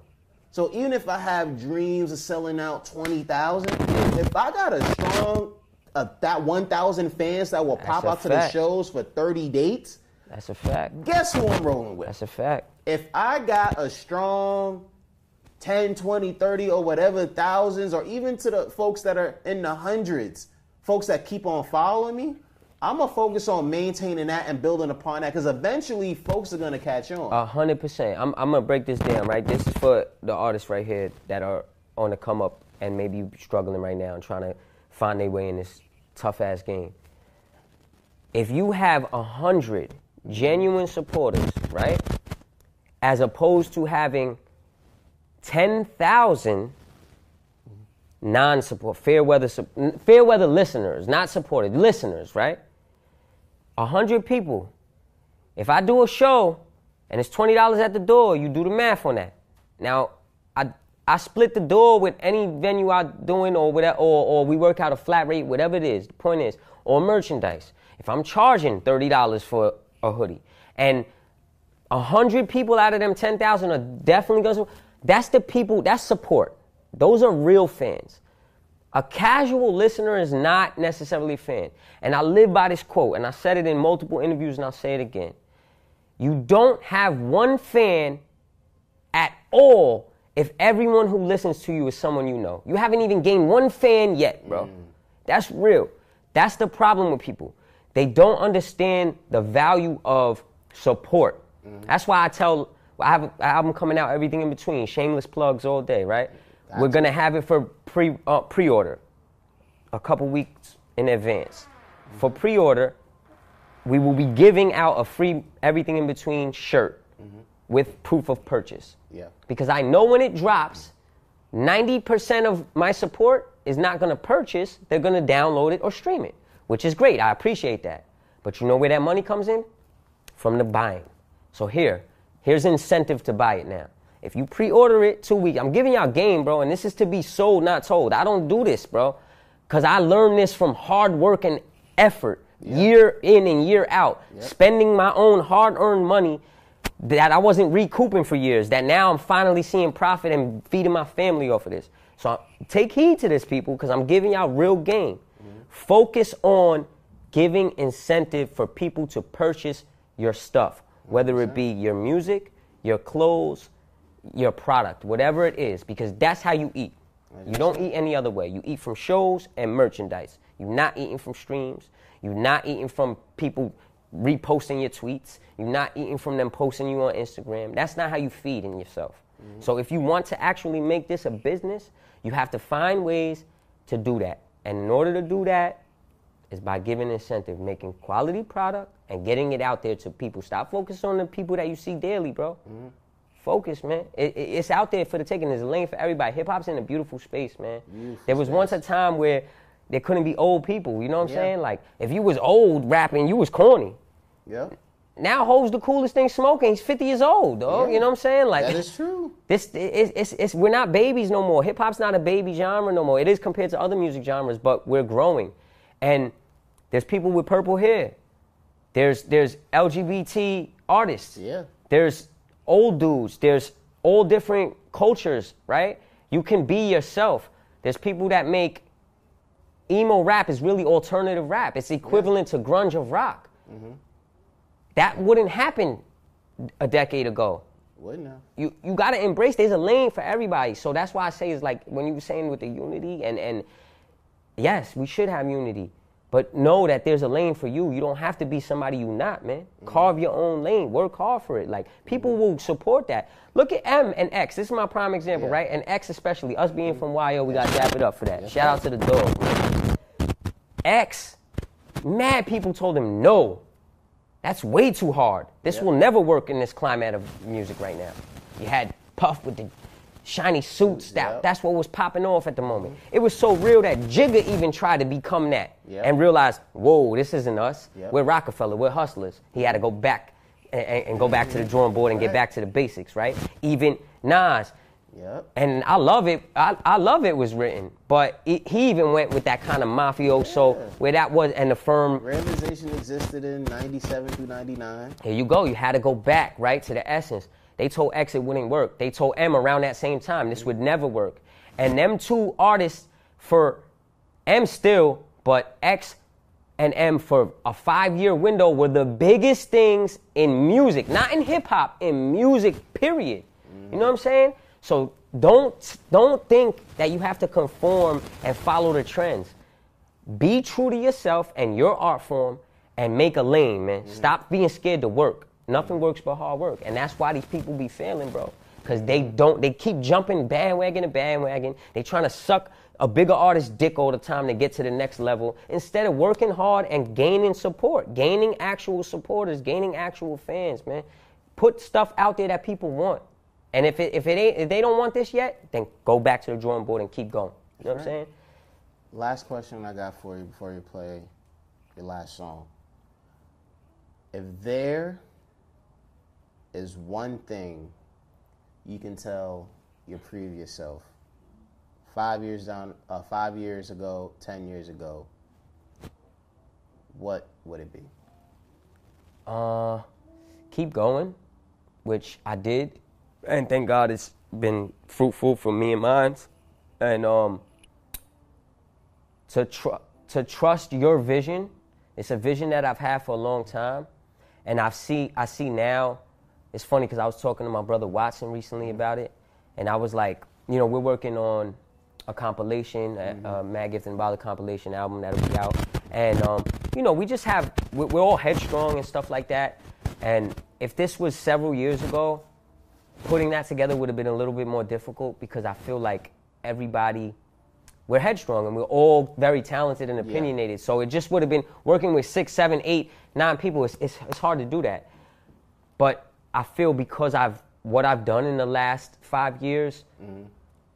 has proven myself and execution mm-hmm. to not only myself but to my peers that Yeah. it's not a, a difficult process now when I when I have a vision. A lot of the time, people understand like you know what I might not see it yet, but I believe in you, so I believe that it's gonna work. Mm-hmm. And then as it f- unfolds, it does. Even with the PPP series, Yeah. Grammy Salazar, my, my main producer, he was like, I'm sitting on several solo albums, and he's like, yo, why wouldn't you just, you know, Southie's doing great. Why wouldn't you just follow up with Uh, one of your solos that you you got, you know, is either close to finished or we finish up on one of those? I'm like, nah, bro, we're gonna do this first. and he didn't get it at first. And then when the first PPP started coming together and the finished product was there, because he was a part of the creation process, he was like, "It's dope, bro, yeah." And and a lot of his people that he was putting on to the music, and they were just starting to get in tune with everything that was going on because we started working together heavily at that mm-hmm. given well years prior, but they were really getting put onto it at that time 100%. From Southie on, they're like they fell in love with it too. Nice. You know what I'm saying? So it's like sometimes you see things because you're supposed to before the others, and you gotta trust that. And that's one thing I I have done, but a lot of the time you try to cater to people because they're you're, you're in a circle or, or you care about them so much, and sometimes you gotta fly without them in order to come back and pick them up. You know what I'm saying? And that's something that I think I've done well and I've learned.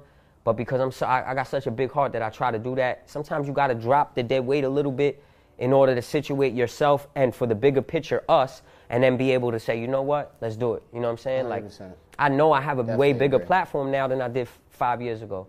So whatever I can do to help my loved ones now is more than I could have did then because I just have a better avenue to do that. So you know what I'm saying? But that would have never happened if I just sat back and were like, oh, this ain't working together. Like you know what I'm saying? You gotta kind of sometimes you gotta just go.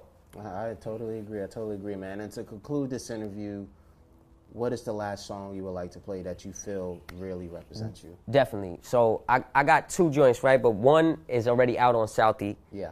And it's it's called Land of the Lost. It's not one of the records that we shot a visual for, but it's super personal to me. Um, it each verse touches on things that lessons learned, right? So mm-hmm. in the hook, it's talking about I should have listened to what my mama said and all of that, right? And each verse touches on some of those things. I like to shout out my cousin Angel, rest in peace. She was murdered mm-hmm. several years back, and on the first verse, I touch on that. It's so crazy that the actual week that Southie released, this was a cold case for years, like a mm-hmm. decade, and all of a sudden, DNA, somebody was stopped down in Florida, and his DNA ended up coming up positive for her and another murder in the Bronx. And that happened literally in the same week that that album dropped. And it was like, yo, you know, that's like, if that ain't divine, I don't know what the fuck is. You know what I'm saying? Is. So right now he's he's facing trial or whatever. I haven't, I know, um, I haven't been going or anything like that. And whatever, like I said, he'll get his one way or another, whether it's through the penal system, through the streets, or through the good Lord. But it's just a very personal track of le- life lessons I learned or mm-hmm. other people that I was close to learn. Mm-hmm. And I touched on her, so I think that's a real personal record I would love people to touch on. Mm-hmm. And the one I want to play for you is, and the public, is off the new album coming out called Everything in Between. Nice. And um, I was torn between two records. Now, I got a song called You.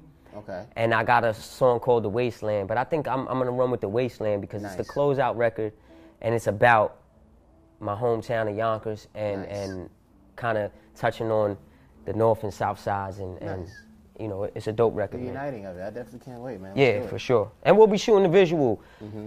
actually coming up too. So we'll be mm-hmm. popping up on the hood. Shout out to some of these hoods we touched on too. Shout out to the whole South Side and, and, and North Side, man. I rock with y'all and I appreciate y'all rocking with me. Yeah, Hopefully we're gonna get in there and get y'all in some cameos, you know what I'm saying? Because mm-hmm. this is for the town, this is for the city.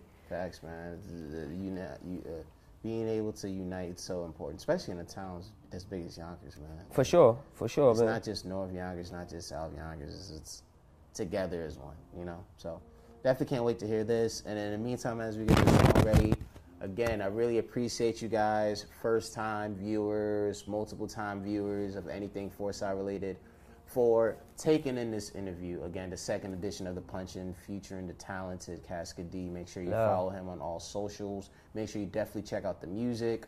Um, definitely also make sure you're in tune musically with his upcoming releases, merch, touring, all of that good stuff. For sure. And definitely make sure you're following us on all socials at Fourside Fourside, Pod. baby. Listen to the show on Apple Podcasts, Spotify, SoundCloud, and watch us on YouTube. Ready for this record? No doubt. Here you go. All yours, King. Yes, let's get it. The Wasteland, man. Yeah, this is the closeout record for the mm. album.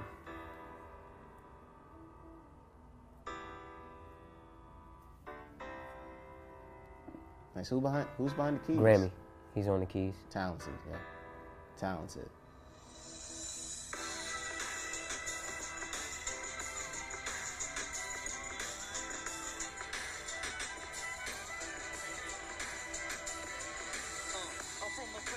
This, my cousin Genesis. Oh snap! He Okay. part of the camp. This is what I was talking about with the features, the ability to feature others. Let them go.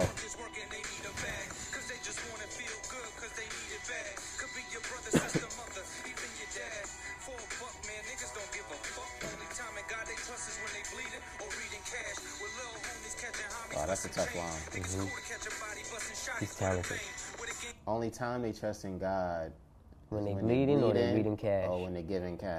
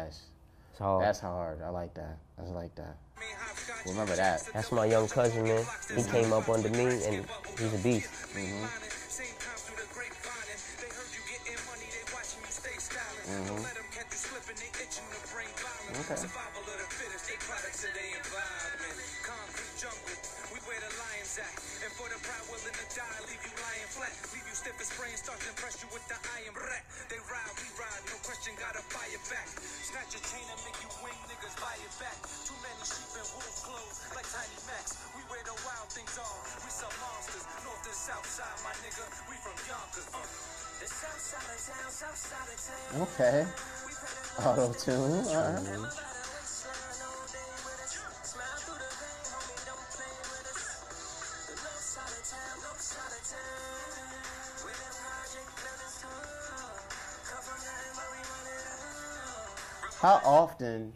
Because again, like I was saying with the last project that you that you recently came out with, have you been, you know, experimenting with singing and more like melodies and yeah, things harmony. like that? Um, for a few years now, I did it. The first record I ever really released where I started doing that was a song a long time ago called Rap Star.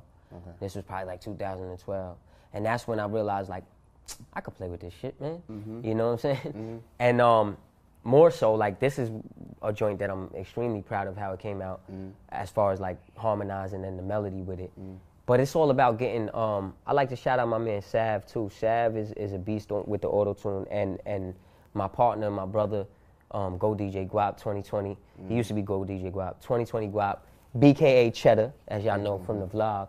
But um, he you know he's a beast. That engineers really make the things right. So you, 100%. you're nothing without your engineer, and I only will do auto tune records with Sav, 2020 Guap, or my man Slop too, Sloppy Joe at Lawsboro. I had I'm not a big fan on overusing auto tune. With them, they get it to the right pitch where I need it, and it's not just like overbearing. Cause I'm not singing, I'm just harmonizing and Yeah. melody. You know what I'm saying? So I need it to where it is right. And we sat there for a couple, getting this record correct. You know. Nice.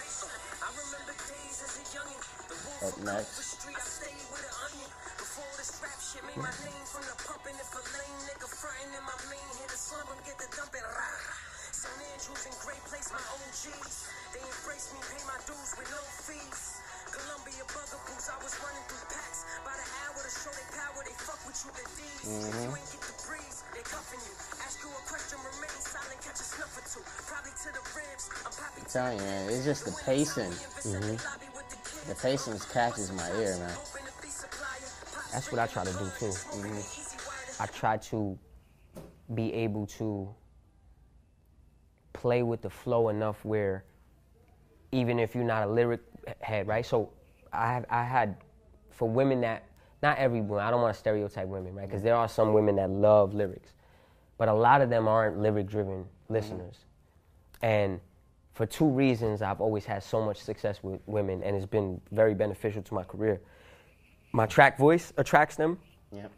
and I play with my flow enough where, although I'm not a singy, rappy type guy, it it's still in pocket enough where it's it's bouncy, where it's like Tone it, matters. Yeah, yeah, it It's gets not them moving. That what say, it's delivery, say it. yeah, that delivery is what what what soothes them. You know what I'm saying? So that's helped me from early on, like my track Mm-hmm. voice and and to be able to play with your flow enough.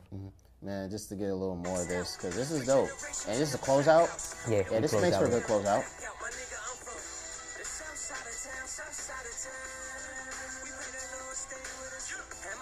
The way you're handling this also tells me that you was definitely paying attention to that time where Ron Browz had some records.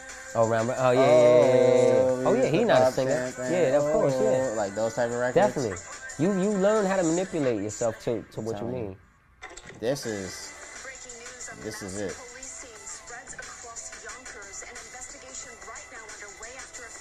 news clips. So, hey man, I just realized something. If you hear the next, not the next clip, but there's another news clip in there. Mm-hmm. Today it's talking about my man Mike, and rest in peace, my man Mike. Today is actually the anniversary of where, when he was actually shot, and he uh-huh. ended up passing three weeks later. You know, mm-hmm. succumbing to his wounds and all of that. He was mm-hmm. shot in his head, and it's bugging me out now. I'm tripping thinking mm-hmm. about it, because today is the actual day, and I didn't even think about that when playing this record. But when once you said news clips, and I realized, oh shit, there's a whole news clip about my brother Mike, and it's like, damn, like, I guess that goes back to that whole like divine thing that I was mm-hmm. talking about. It's bugged out, man. So rest in peace to my brother Mike, man. thoughts we and miss you. prayers to the family. But dude, I'm telling you, you have done so much and will continue doing a lot. Just, I think it's just for the culture, man. Just for, for for what we need, for what we represent. Like when you put in so much work as you have, man, it goes bigger than. It, excuse me, it gets bigger than yo. When you do it for the neighborhood, for the town, for the, for the state. It's a matter of rap runs even better with artists like you are involved that are A1 professionals, that are genuine, that are focused, and have that legitimate pride in their work and, in, and, and where they're from and stuff like that. So I concur, man. that's why when developing the series and of course talking it over with the Fourside team, but me really being hands on about it, that's why when I was really thinking about, all right, who do I really want to kick this off with for the first couple episodes to really to really bring it in. Yeah, with drill it in the head, yeah, for That's sure. Mm-hmm. why it made sense. I was like, Steelyone's one of them, and I gotta talk to Casket. No. like, those two make a bunch of sense, and damn near every area I could think of. For I appreciate that, So man. again, I really appreciate you for coming on. I appreciate that, man.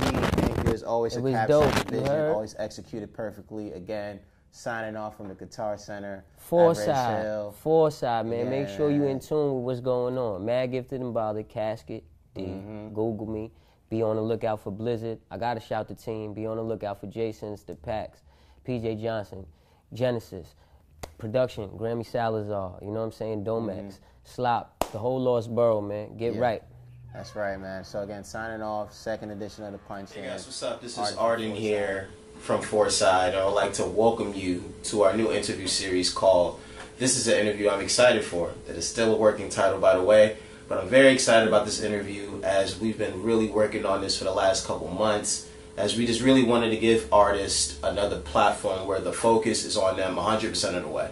You know, you still see artists on the podcast, of course, with myself, Wills, Taylor, and AK, but let's face it, I think it'll be a little more fun, perhaps, to learn more about them and really have to focus on them.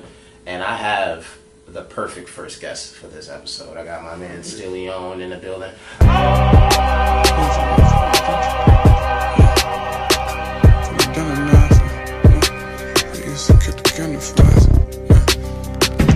I gotta do the fake introduction handshake as I've said over the years.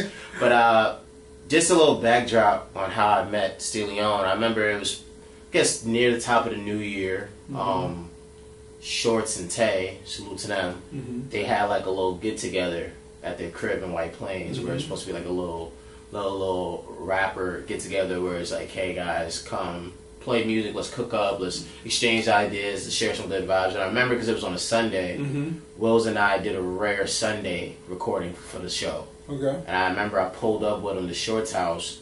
I remember it was you there, obviously Shorts, Tay, Oak was there, Oh. Johnny Price, you know, City, um, Scotty, you know, there was a lot of guys there, and I remember Talented. you was there. Yeah, very talented group over there, Yeah. and a lot of great records was played that day, and yet your records really stood out. You know, in my opinion, the most that day, and I remember from that time, I just started following along because I remember Wolves put me on you a bit. And I remember just following along and just seeing your progression so far this year, the, the, the live performances worldwide, literally, um, the, the music, everything. But it hit me not too long ago. I was like, I'm seeing what this guy does on social media. I'm paying attention to it. I'm in tune, and you know, we're grateful for the fact that you've been supporting us as well. You know, over at Fourside. Of course. And then I was like, wait, I've never really took the time to listen to a body of work. Mm-hmm. So had to do my research, and I played that White Lennon. Wow. Damn, that was Wow. that was tough. That means a lot still. Sh- sh- Strangers, really messing with. Oh, that's heavy. Really like the intro. That was tough. Shout out Cool Kid. Um, Um, Grandma's house. Wow. You know, the, the joint with with Omega was tough as Wow. well. Omega's amazing. And you know, the the project. It made so much sense for you to make that kind of project because I just think so far it's from what I've seen of you, my you know, uh, look of you when it comes to just really just rap is just the fact that you're such a versatile artist in Yeah. regards to just lyrically speaking, how you want to go about it lyrically in terms of your flow, the production, the, the willingness to even, you know, jump into the melodies. And it's Yeah. something that really impressed me. And to get to where we are now, you know, again, having this sit down, having this interview, how are you feeling, by the way, man? What's been going on? Um, I'm feeling, I'm feeling excited to just be here to like actually just have another day. Yeah. Um, on Earth, period. Um, I'm feeling excited also just to the point of music and how. I don't know. It feels like lately for independent artists, everything is just literally uh, uh, resource, resource uh, party, uh, a follow, a video, a rhyme, a lyric away from getting to that next level. Like everything is so like on point for it to happen. Like like what I'm saying, like it just feels like you know you can do anything right now and it can spark a fire to get you to the to your next level. You know, and, it, Yeah. and and that might be something we'll touch on later, but I really like what you just said, which I thought was either a resource, a party, a song, or whatever away. Yeah. And is that something that you feel like across the board for a lot of artists they should embrace to help them keep going, to help them, you know, maintain perspective? Definitely, because I think, um, you know, of course, there's the politics and the bullshit, but I think that's what happens now. Though is like if you're dope and you put it out, yo, the people are gonna sh- like the people are gonna show you, like they're gonna fuck with it or not. Like that's just and, and like it's it's maybe the old way certain politics like you know what I'm saying I feel people can see past now Mhm. like just because you know a plug you can get played here or do Yeah. that but you can do that but if niggas ain't fucking with it they ain't fucking with it and they ain't jacking it they're not jacking it and like that's just it like that's just it doesn't really matter you're like like you're you're you're um gatekeepers and all that shit Yeah. they they they help I'm not saying they don't help but Yo, bro, if you if your if your music or if you don't got if you don't have the people following you or fucking with you or really really showing you that they're fucking with you, all that shit that you're doing from your fake followers to your bots to your what's name, all that shit don't mean nothing when it comes down to like people really engaging into what you're doing. And I feel like I like that part. I like that part where it's just like, yo, it makes everyone feel respected. Yeah. Like, all right, yeah, you might have this many followers than me, or you might have this much than me, but I'm gonna put this record out, and you saw the wave it had. Mhm. You can't fake that. Like the wave is the wave. Like if it, if it really popped off and niggas was really jacking it, you can't fake it. It is what it is. You're gonna have to digest that, and it makes people that are so called on Yeah.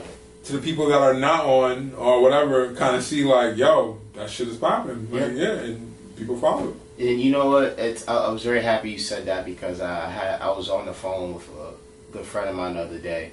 Um, he's a musician as well, and, and I remember I've known him since like middle school. And the one thing that made him so unique, beside his talent, was he was like one of the few guys growing up that had like legitimate success on YouTube. Like he was the guy that, all right, if popping off was like on this on the top level was like getting millions, he was a dude that was legitimately getting like two hundred something thousand, mm. three hundred something thousand views, like real views and mm. fans. And I remember one of the things we've always talked about throughout the years, and it's something I feel like resonates now, and you know, 2019 is it's like the big equation that a lot of us creators, regardless of the field we're in, is always trying to figure out, which is how do you always get whether it's the social media to the real life, the transition to the next mm. to the next thing. To where if you're somebody that's popping on social media, how do you get that to where in real life you're known and respected, and vice versa?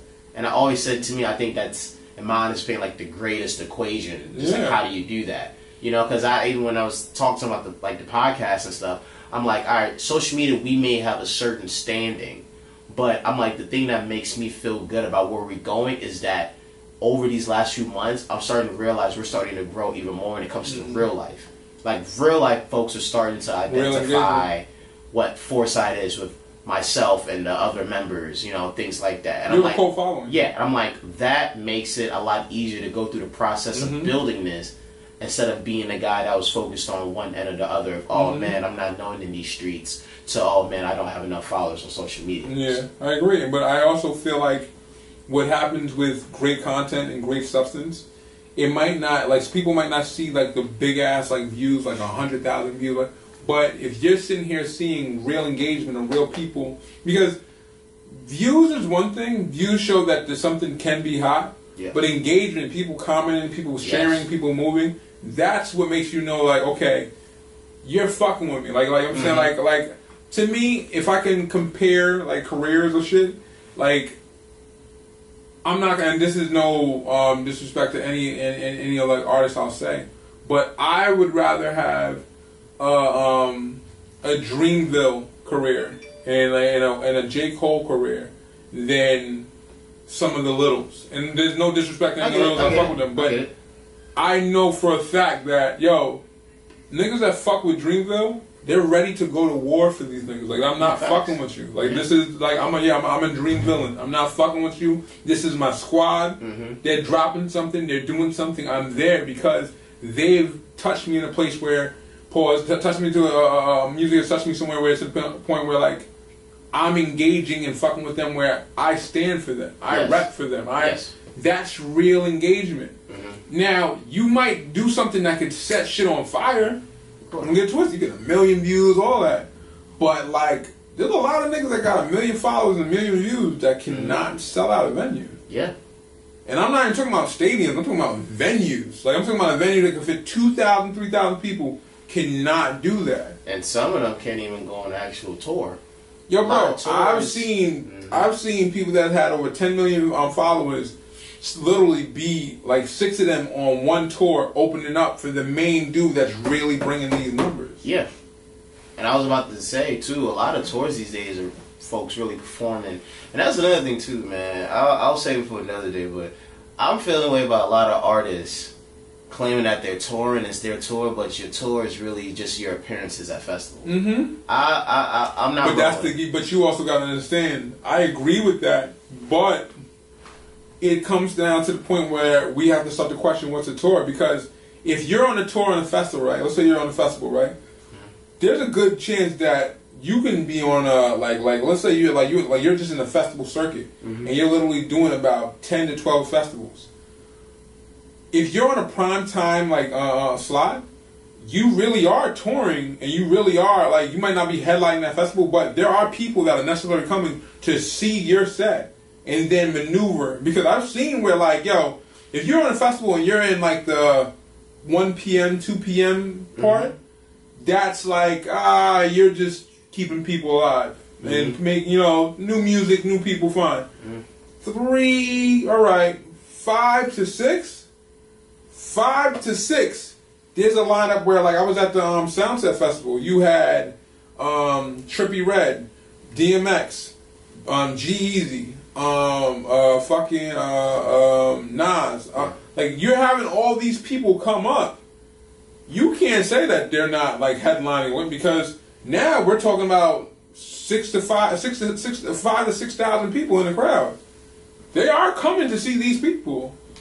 So yeah, that that is part of your tour. You can do that. Now there are some cats that are sitting here and gas shit yeah, that's and what I'm play saying. the like. You know what I'm saying? Like, I just feel yeah, that's what I'm saying. I agree with you. Like it's just the I guess the qualifying of it and just Yeah. being real. Like I'm not saying like, hey, look, man, you performing, you're able to do stuff, do a salute, bro. Yeah. But like, if you know, even for a big fest, oh, I'm touring, bro, you got like a 20 minute set, bro. Mm-hmm. Like. Come on, son. Like, I might give you some leeway if your set's like 40 minutes or 50 Mm-hmm. minutes, but 20? And you like, yo, I got 20 dates. Come through, and there's 20 different links for folks to buy tickets. It's like, that's why I felt yeah, I never, about yeah, I never dealt with that before. That's crazy. Yeah, that's why I was like, uh, that's that's just neither here or there. That's but crazy. earliest music memories. My earliest music. What really got you into it, man? What really got me into um, music? My brother used to rap. My brother, uh, my um, brother was like a, a big influence for me to rap. He was um he was in a group and he was like he was nice. Like my brother was actually a pretty dope artist, and I couldn't like I just didn't like the nigga getting all the attention. So like yeah, I'm gonna bark. I just didn't like him getting all the attention from it, and I just wanted to rap, and I always just felt like like I could just do it. So I started to do it, and then I just started to um you know do it with my friends and do it around my like around my town, and I was I was blessed to find like a um, my bro, my um my like my man Just that was just a, a extremely talented artist, and that made me push to a whole nother level because I guess I never like me me doing it was like a hobby at first, but then I saw someone that was like dead nice, like was like nigga like yeah like dead nice, like so I'm like I always had to compare to that. I always had to to spar with that. And then I just started to see how fasting started happening. And once I started to see um, fasting hap- started happening, I think the thing that always worked for me was just my grind. Like I grind a lot, and I like like I'm always, I was always focused. I always had hard work, and that that was like my earliest moments to see like necessarily us go from rapping on like on Morris just in front of his crib Yeah. to like us starting to book studio times and things just started happening really fast. I remember one time we literally put a tape together in the summer. We was in the studio for like seven days straight, like 24 hours a day, and just locked in. And like we, these are these are kids. We're kids putting like putting something together, and we didn't have any like That's social insane. media. We didn't have no. We didn't have no. We had no ways to really uh, any outlets. That's nuts. That's not And we just did it. fresh out of jail. Yeah, like yeah, it worked, and it just Crazy. we we worked and we got to that point. So Side note, any projects you could recall listening to growing up that also helped, you know, shape your, your love for, Hell yeah. for the culture? Um, I can go into Biggie's my favorite rapper ever. Like no matter what. Biggie and I got the same birthday. Oh, bless his heart, that bless every your heart. That's what it is. Um, I would definitely say um, if I had to pick between the two, I would put Life After Death before Ready to Die. Because Life After Death, the growth of that was just a I'm the same. I'm in the same boat. yeah, it was just a, this was just a different different thing.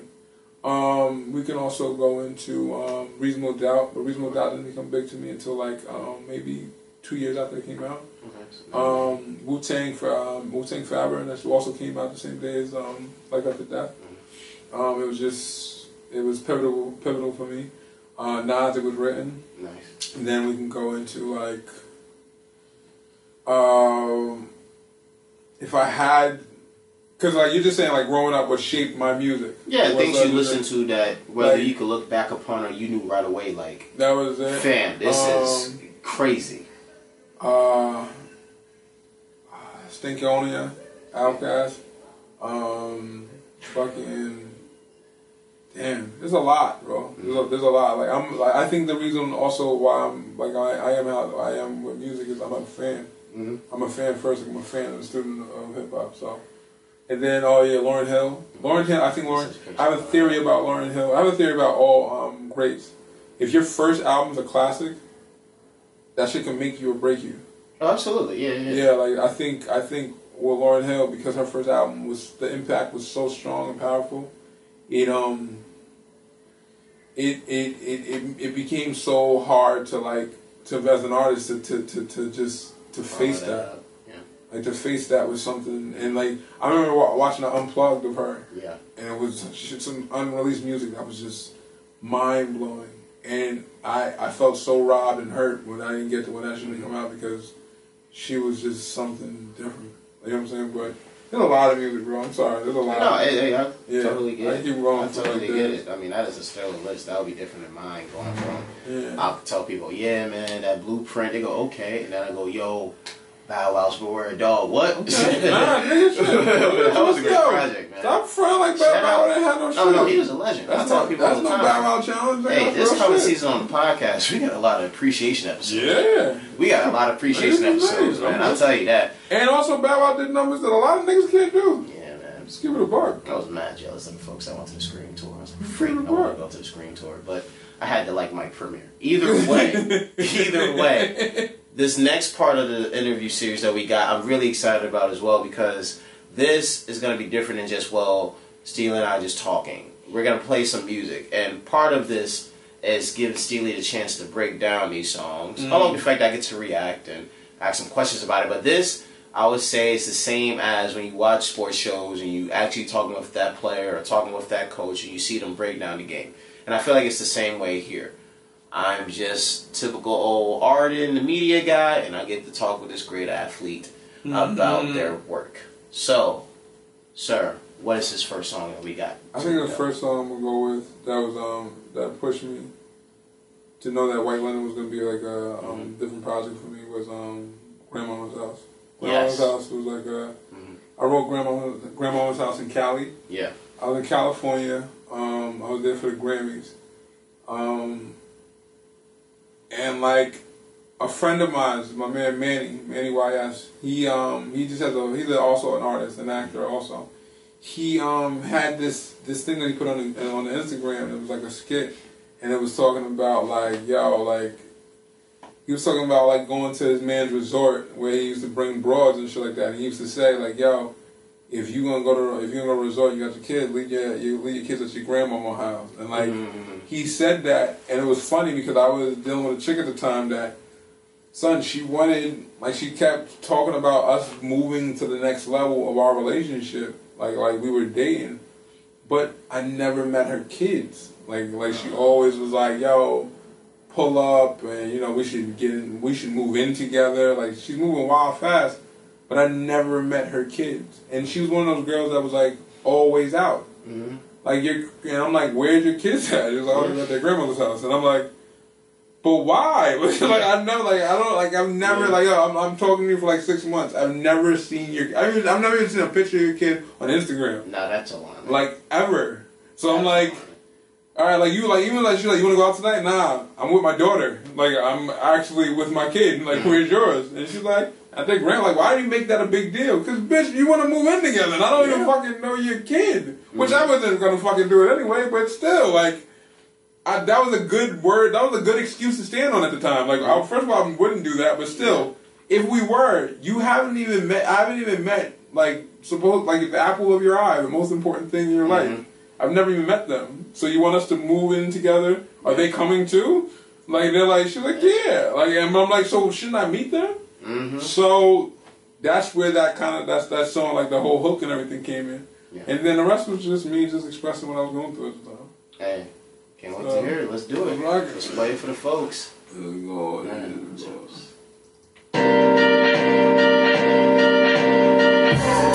Double up the gang, never change the lane. Shorty on my nigga lane, fuck a David Wayne.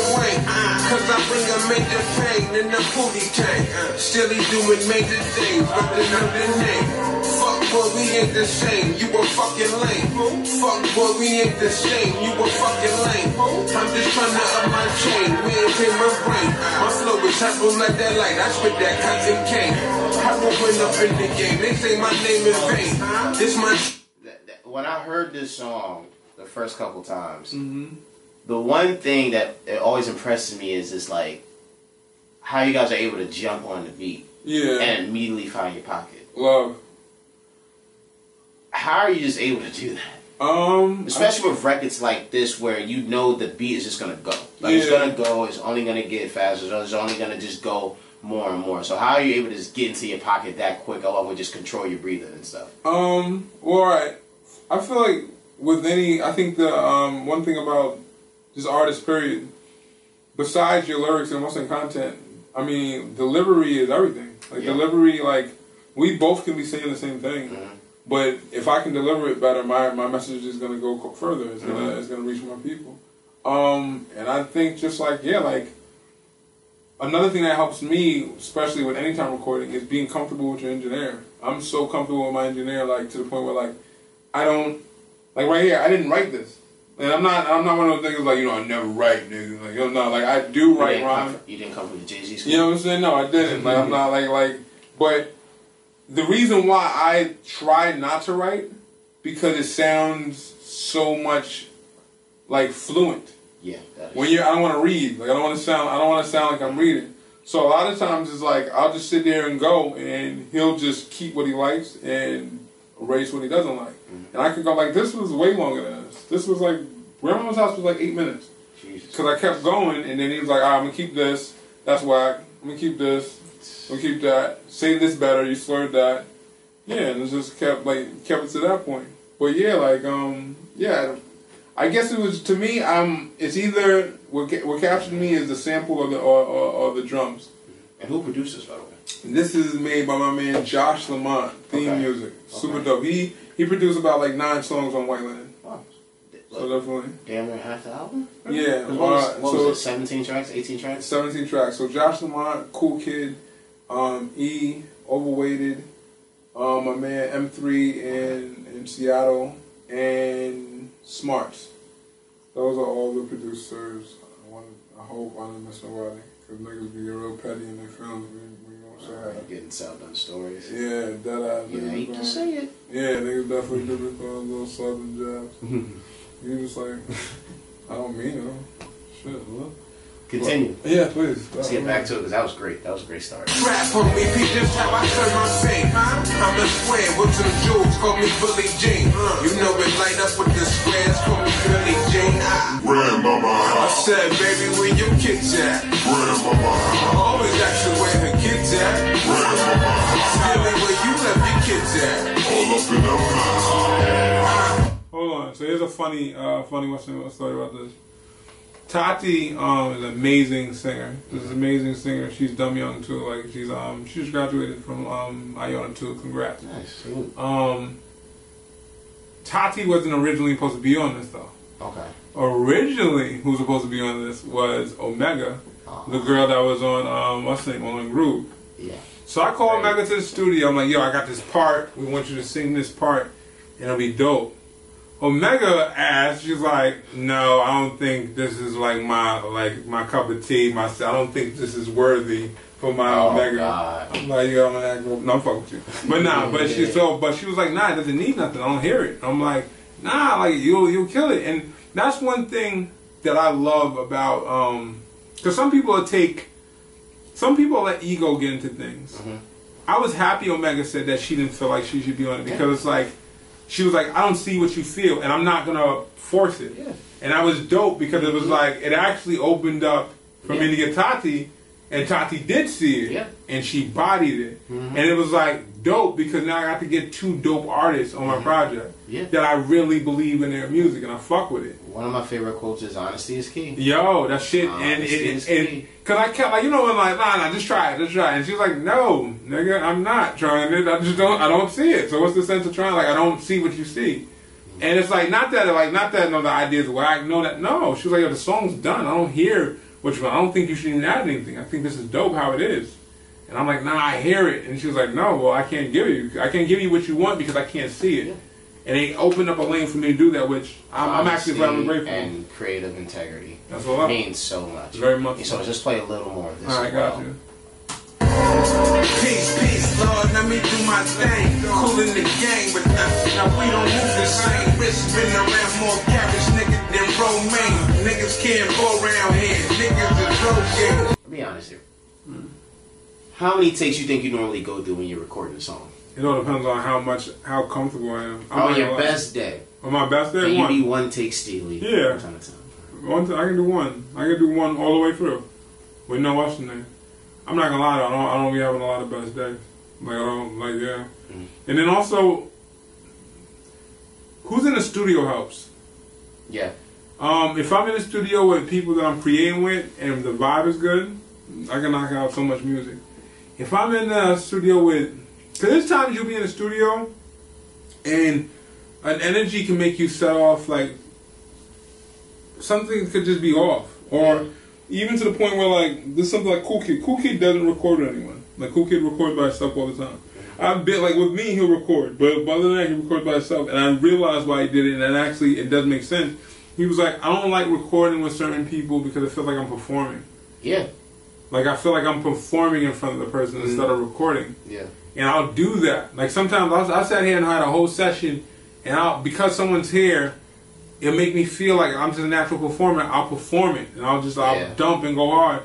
And then after that person leaves, I'll erase that whole entire shit and do something else. You in it the just wasn't- booth looking like you freaking one of the artists from Empire. Exactly. How they Oh, just go oh, crazy This in the true. booth and they just do especially Hakeem, man. His Yeah. character, he's like always performing. I'm like, fam, you in the booth, just you and Lucious, man, just rap. Just do it right ahead. But that is key because I've heard a lot of artists say that. Like, yeah. like just about again, like yo, not everybody could be in the studio. Because for one, it's their creative sanction. It's Yeah. you want to be in there, you want to be able to work, especially when you're caring about working.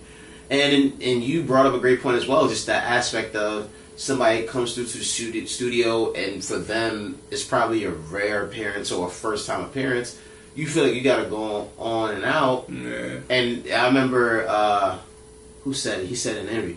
Drake said in an interview as well. I think when he was this was like years ago when he was talking about like I think making views, and he was Mhm. like, the reason why I don't necessarily have paraphrasing is the reason why I don't really like having people in the studios because also people could be expecting to go on these nights where we're gonna make a hit and just Mhm. do stuff. He's like, honestly, he said sometimes nothing happens. Yeah. He's like, I just sit there and speak with forty about life, Yeah. and then we'll go at it again the next That's night. that's you know? actually the most important sessions.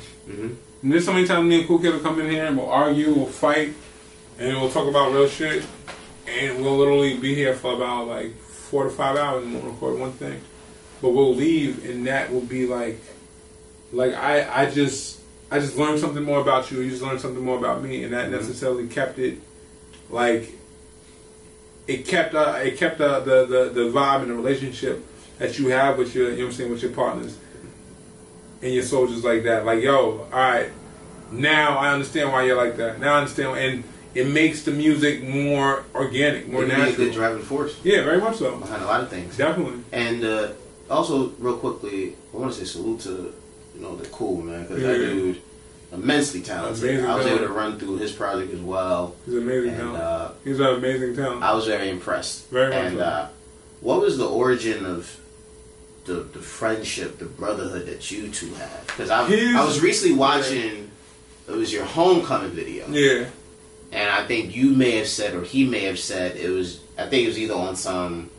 I think we just worked on music. It either was we worked on music, then Yeah. became cool, and we got to where we at, or it may have been vice versa. So please correct me if I'm wrong here. But Um, either way, I'm still very intrigued in this brotherhood that you two have. Yeah, we worked on music and we got cool, but it was more than that because he's um his uncle's my man. Like his uncle's like one of like like my homie. Like he's a he's a he's a big impact in just um music period. He was on the uh, record that I had called um, Nareem. His name is Nicest. And he's just like he everyone that around my area that came up knows that like Nice is just amazing talent. He's nice. So that's cool. Uh, that's cool kid's uncle. And I needed an engineer uh, at the time because my engineer that was doing it, he just kind of like you know like he just life happened. He, he just couldn't do it no more. So Nice threw him to um, the cool kid towards me, and like yeah, I gave cool kid like what I gave. I remember giving cool kid like the keys to the studio, like yo go do you, and then like yo let's get up and do music. And like we started doing music, and I think what happened, what made us click so much is that I never find people that has the same drive as me. yeah. Like I don't have, I don't find people that necessarily like. I'm the type of nigga wake up at three thirty in the morning, uh, four in the morning. Yeah, yeah. and like I'll, I'll hit you up and you're up, and I'm like, yo, I didn't go to the studio. And cool like, I'll meet you there. And I'm like, don't you have work at like seven? He's like, yeah, so nigga, let's go. Like it's like, it ne- there is never, I, he never says no. Like he never, like, I like, like, and I'm, I'm, I'm very weird like that. Like I'm very, like, I'll be in a lab. You know what I'm saying? Like I got, I gotta go to the studio. Like I gotta, and I can call him anytime, and he, he's there. Like nigga, we're at the airport and we're making like he's to pull out his fucking laptop, beat machine, and he's going. And he's like, yo, nigga, listen to this.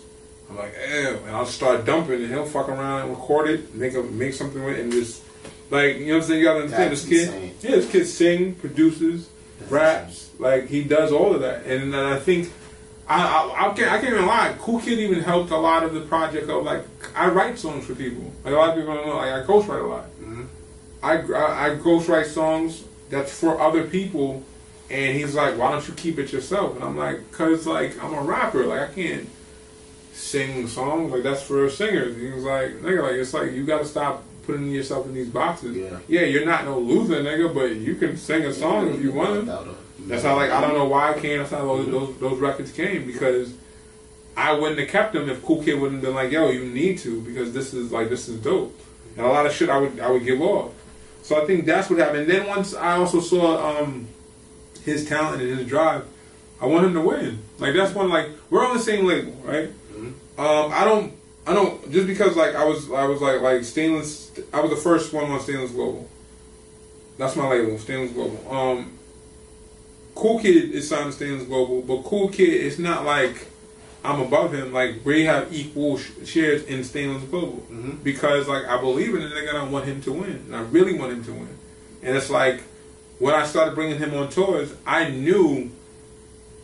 And I always told him this. I was like, "Yo, there are gonna be places that I'm in that I can get to, but there are places that I can't get to, mm-hmm. that you're going to be able to get to." Mm-hmm.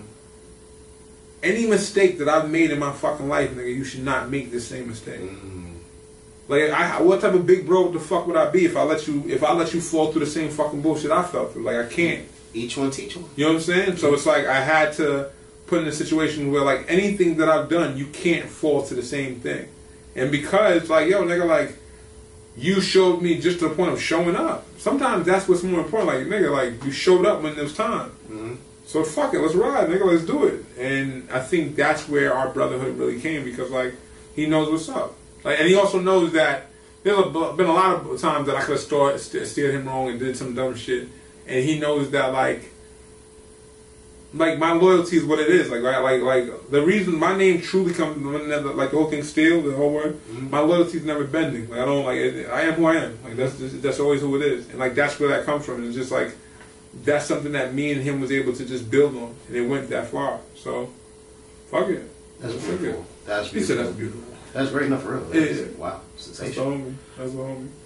I really want you to just talk about this this grind of being a independent artist because more than ever, the word independent gets Mhm. thrown around so much Very much so. across the board Yeah. and everything, Yeah. and there's counter arguments to what really qualifies someone to be Independent. and things like that. But it really happens in music. Well, Mhm. excuse me, not but, and it happens a lot in music. Mhm. As somebody that's truly independent, that's truly self-made and helped others and, and, and, and done a ton of things, even for you just right now, even with the, the progress you've made, what is your daily grind like? Incorporating everything. What is it really like? So, my main thing is when you're independent, you have to realize that if you're going to do something with no label, no help, no plugs, you have to understand that every single thing counts. Like everything counts from your merch to your social media to your music. To, and I understand why I said these things first before I said music. Because once you necessarily are really in this, the music part, believe it or not, if you don't let any of the uh, bullshit pull, pull you away from your mode or your vibe, the music part is actually the most easiest part.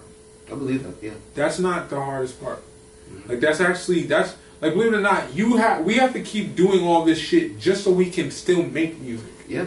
Like you have to extend yourself and give these different um platforms parts of you just so you can do music. Music is literally like I remember my man Jackson used to tell me this. Like music is literally like the business card. Yeah. Like that's all. Like, like that's that, that's really what it is. But it's like I have to first speak and talk to all these different um, um, um what's the name consumers in a way to let them understand that yo, no, you shouldn't just you shouldn't just um support me or fuck with me just because I'm telling you. I have to win you over. Like I, I, I always use this analogy and it's real, like especially like with independent artists, especially with just like the grind. Nigga, like in society, society is literally like a fucking one way, bro. Like it's like a one way. Everyone's walking the same way. Everyone's walking uh, one way to, you know what I'm saying, to stability. Stability is the and that's the actual total opposite of independence. Because there is no stability when you're independent. And people need to understand that there isn't no fucking stability. So people like society's told life is just like a one way. What happens is when you're walking this fucking one way, you realize and start to feel like, yo, this shit is not for me. Like this, this, this whole thing, this get up, this nine to five, this fucking pension, this working till I'm fucking 65 and then dying 10 years later to fucking enjoy the fruits of my labor. I don't see this in me. Mm-hmm. I don't see this becoming my thing. Yeah. So, all right, just like a one way, You turn around and go the opposite way. Now you turn around and go the opposite way. What's gonna happen? You're gonna bump into people. You're gonna make. You're gonna have collisions.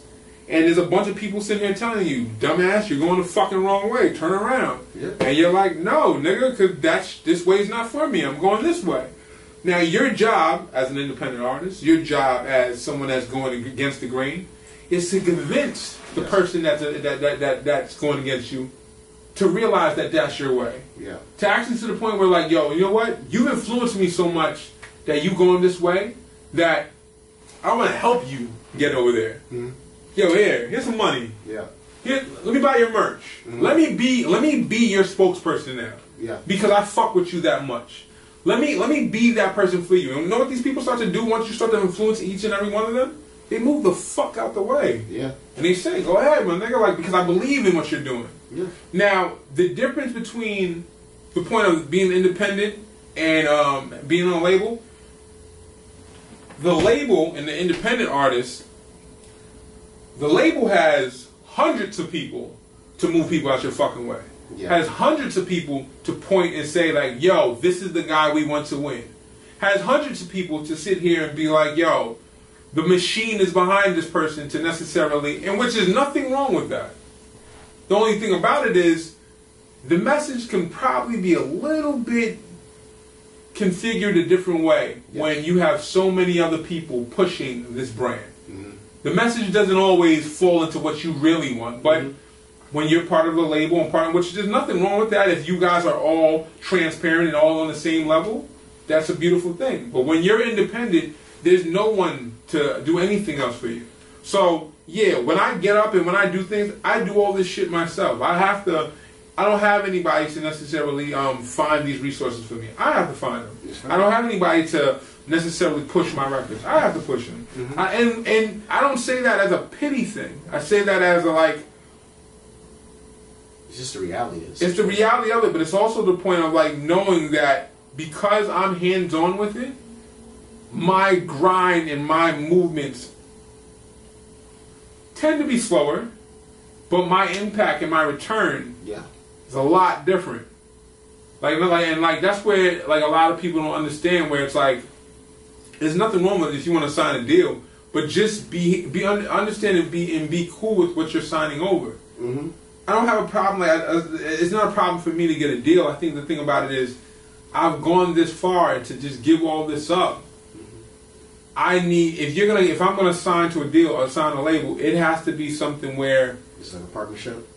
a partnership, but also it has to be something where like it's it's like it's it makes sense for me to necessarily have you have you come over and take take take what I've built and how can I trust that you're going to totally drive it to where I need it to be? Like how do I know that how do I know that this is going to like I'm saying like cuz I know that I have a I know I have a formula. I know what's working. I just I think to the point is where that same analogy is I'm the only one that's getting people to move out the way. Which you don't get twisted. You have hundreds of people that you can get um uh, get get people to move it out the way. But what if what what what if the the um the investment that I need you to have into this is I'm looking for a cult following and longevity, and you're looking for microwave money to have right now. We find a conflict, and if this next person that you know is doing whatever shit that to to to, to reach the people they need to reach, and they're doing shit that necessarily kind of doesn't go with mine, but it's a faster return, and you don't give a fuck about what happens to that artist after that. Yeah, that might be something you want to do. I right now I don't see that for me. Yeah. I'm not saying that I would never sign. I'm just saying that I don't see that for me. And also, if I'm gonna, and also another thing is, motherfuckers need to know your leverage. Like a lot of niggas don't have leverage. So you want to sign a deal with no leverage? Well, then nigga understand that, like you know, you're just a worker. Like you, you, you can't fucking demand shit if you ain't done shit. Mm-hmm. And a lot of niggas just don't want to do shit sometimes. Mm-hmm. I don't know if that answers your question. No, it, it, it, it, makes a ton of sense, and Yeah. it, it also goes to, you know, just another belief of mine, which is you should embrace just if you're in a position to be a, startup, if you're independent, because at the end of the day, for as much as it's a lot of hard work, it's mm-hmm. about the fact that you're in control, and Yeah. it's a journey that you get to embark on, and that you get to see. You know, it's it's it's not always good to be in business with people so fast and to always hand over certain things because less control from you Mhm. means more unpredictability, and that's not always not always the best thing. Even if you get fast money, even if you get whatever it is, you know. But also, as in the whole, Mhm. less control also leads to. It, it, it leads to like like actually fucking the longev- fucking up the longevity of the culture. Mhm. Like that's the thing about it. Like that's that's where I don't. Um, this kind of like kind of messes me up. It's like there's certain artists. So we have artists, right? We have artists that are superstars and that can sit here and tour the world Yeah. and make millions of dollars, but they don't impact the culture. But they're hip hop artists, right? Mm-hmm. But they're hip hop artists, but they don't impact the culture. But they're superstars, mm-hmm. so they can tour the world and sell million. I mean, sell million, million, millions of tickets, but they can't. Um, they can't come here and impact the art, uh, impact the culture where it comes to the point where change or even give to the culture. So where we're at right now is we're at a point where we have people that track the culture, then we have people that impact the culture. Yeah. So now tracking the culture, I'm going by your numbers. What are your numbers? I am gonna fuck what you're doing. I am gonna fuck what you're rapping about. I am gonna fuck what you're talking about. What are your numbers? If you hit on all these platforms and you're necessarily hitting on, the, on all these platforms and you're clicking, your numbers are, are, are great, of course we want to do business with you. I'm going to sign you or whatever. But this is the thing that I want to know. Five years down the line, where are you going to be? Like, who are you? Mm-hmm. If it's a trend, if you, whatever music you was doing, what's going to happen after that? I would rather do business with someone to the point where, like, I'm building something and creating something where anytime I want to go back, or anytime we want to go back on tour or do something, those same cult followers that grew up with us, that we did, is going to necessarily, like, we're always going to be able to hit that market again mm-hmm. because we didn't cheat them out of anything. It wasn't a trend. You grew with it. Like our, our favorite artists, we grew with them. Like we literally grew up with them, from the Jays to the Coles to the to the Drakes to the fucking Kendricks to the Big Sean's. We grew with these people. So no matter any time you're gonna do something, like you're never gonna like. I'm gonna always want to follow that wave because that wave is part of me. That is part of my journey. There's a nostalgic memory, feeling, emotion that has that comes to that. Yep. What a lot of different artists did, just like yo, like they want this fast money, which I don't, I don't shit on you about it. I just want to know. Do realize, my nigga, if you're not able to produce these same numbers or produce the same what's names, you are just a number. You're just going to be uh, uh, a, a you're a barcode, and once it's over, it's over. And I just feel like yo, I just I, I don't I want I don't want fast I don't I don't want fast food followers. I want substance. I want niggas that I, I like shit that I've, I've I've done they can grow from. So I guess that's where I'm at with it. As some say, sometimes good food cooks slow.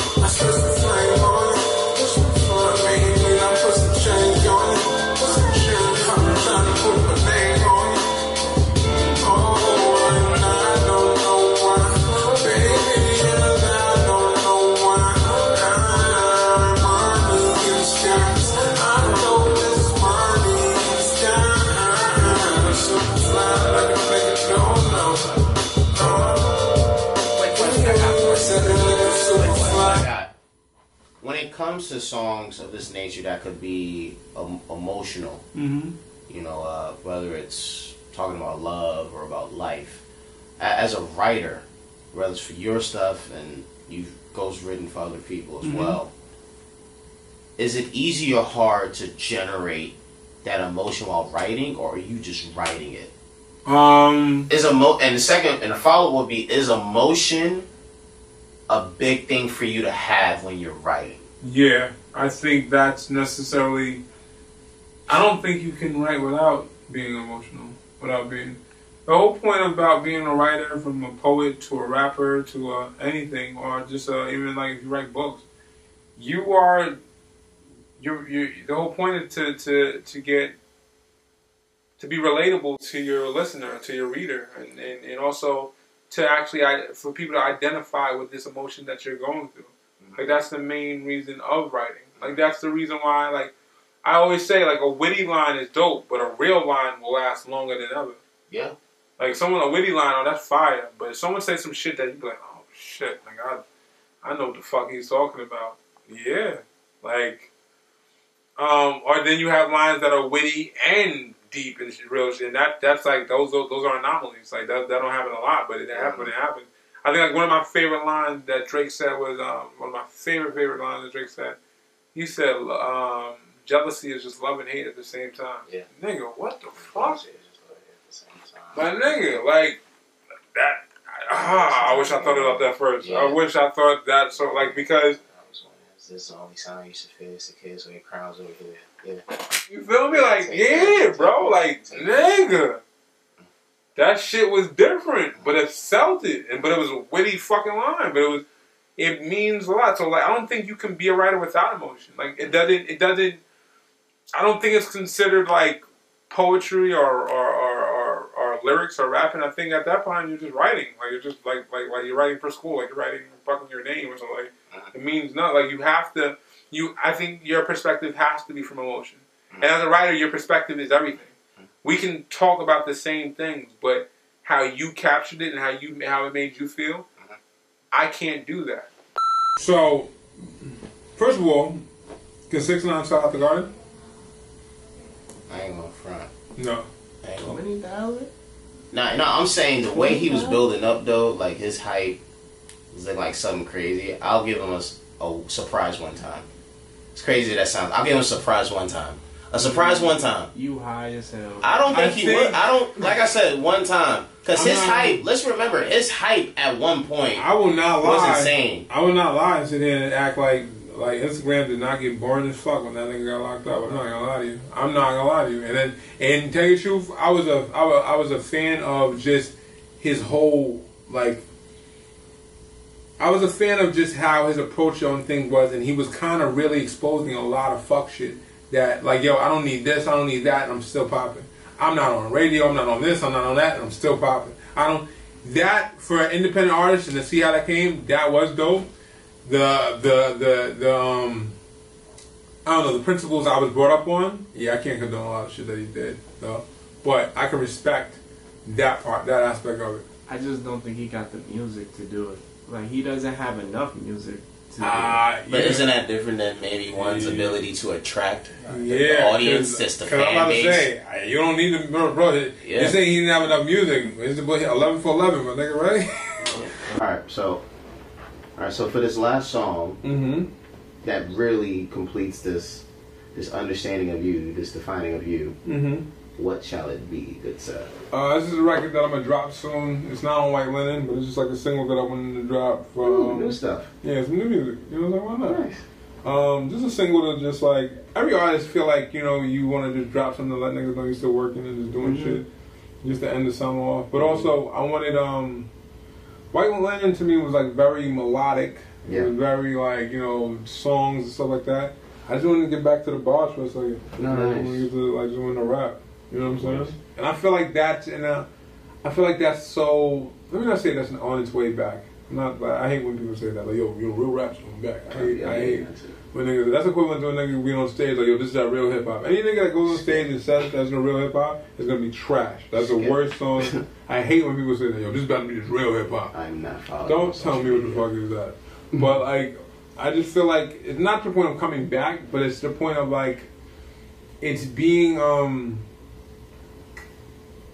It's starting to it's starting to necessarily create its own realm again, where like, yo, you can literally be a rapper and just spit bars, Mhm. and really still be popular or do your thing. Yeah. You don't have to always fall into what everyone else is doing. Yeah. Me, I love all music, so I do everything. But like this is, yeah, I like to, I just like to rap sometimes. Mhm. Like that's that's that's where I'm from. Well, I'm ready to get barred up. Let's hear it. Come Look on. at that beautiful being, being music. Um, Let's hear it. And this is called? Peace. Peace. Perfect. Peace to all mankind.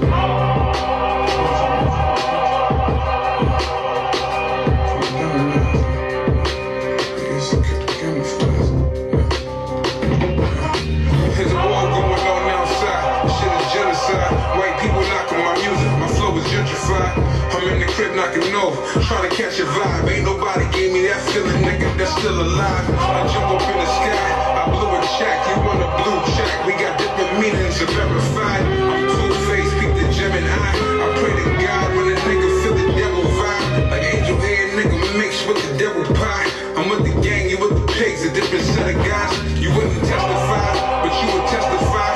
Nah, nigga, please chill, don't let it fly. Billie Jean stunning, this that wrong something. I mean, I lean something. Me and cool kid like the 87 Lakers when we get between something. Or with that hook, hit Kareem something. Uh, me, nah, nigga, it ain't your usual. No melodies, no musical. This that bagging up, still got coke in your cuticles. Come through, bag it with 'em. Have the funeral, different my neck. Shit, man, I'm getting big on my neck, but still humble, man, it's sticking to my neck. Ah, yo, niggas don't live for the glory, but shit to each his own. Close my face my fears, and then I reach my zone. Niggas talking kings out here, and they some fucking clones. What's the sense of having the crown and nobody watch the throne? How crazy would it be if somebody really did bag a widow at a funeral? Yeah, that's that's that feel. That's how. That's a good movie. It's a dope movie. It's probably been done before. Oh, that's hard. Yeah, That's you- you- do that. You're right about that. But like, how way- foul is the nigga though? Like, how foul is he for doing that? He's from New York. That that make you feel like why did he actually show up to the funeral? But like, bro, but what if like, alright, so then like, let me let me try it because I think all, for all directors of all movies, many people that like do movies, your job is if you're if you're like showing something fucked up, is to kind of give that person like a backstory or give that person Yeah. some type of a Mhm. like like make him look less like a monster. What if the nigga that died was wild fucked up? Yeah. Like he was wild fucked up. Mhm. He was wild fucked What up. if he stole homie girl like Exactly. That nigga died and he bagged it like. And that is the type of thing I think about when watching movies, and that's exactly why my girl doesn't like going to the movies. Because I will sympathize. I will look for a deeper story. Yeah, that like, would be deep. Don't get me. I just understand good writing, folks. Good. That was a new interview. I'm really happy you was able to tune in and Yeah. watch for this new series we got. Again, working title, but I'm happy you watched the first edition of. This is an interview I'm excited for, featuring Steelyone. Sure. Make sure you guys stay tuned. Follow us on all socials. And yeah, man, that's just that. I got other things to do. Come on, let's go. Mhm.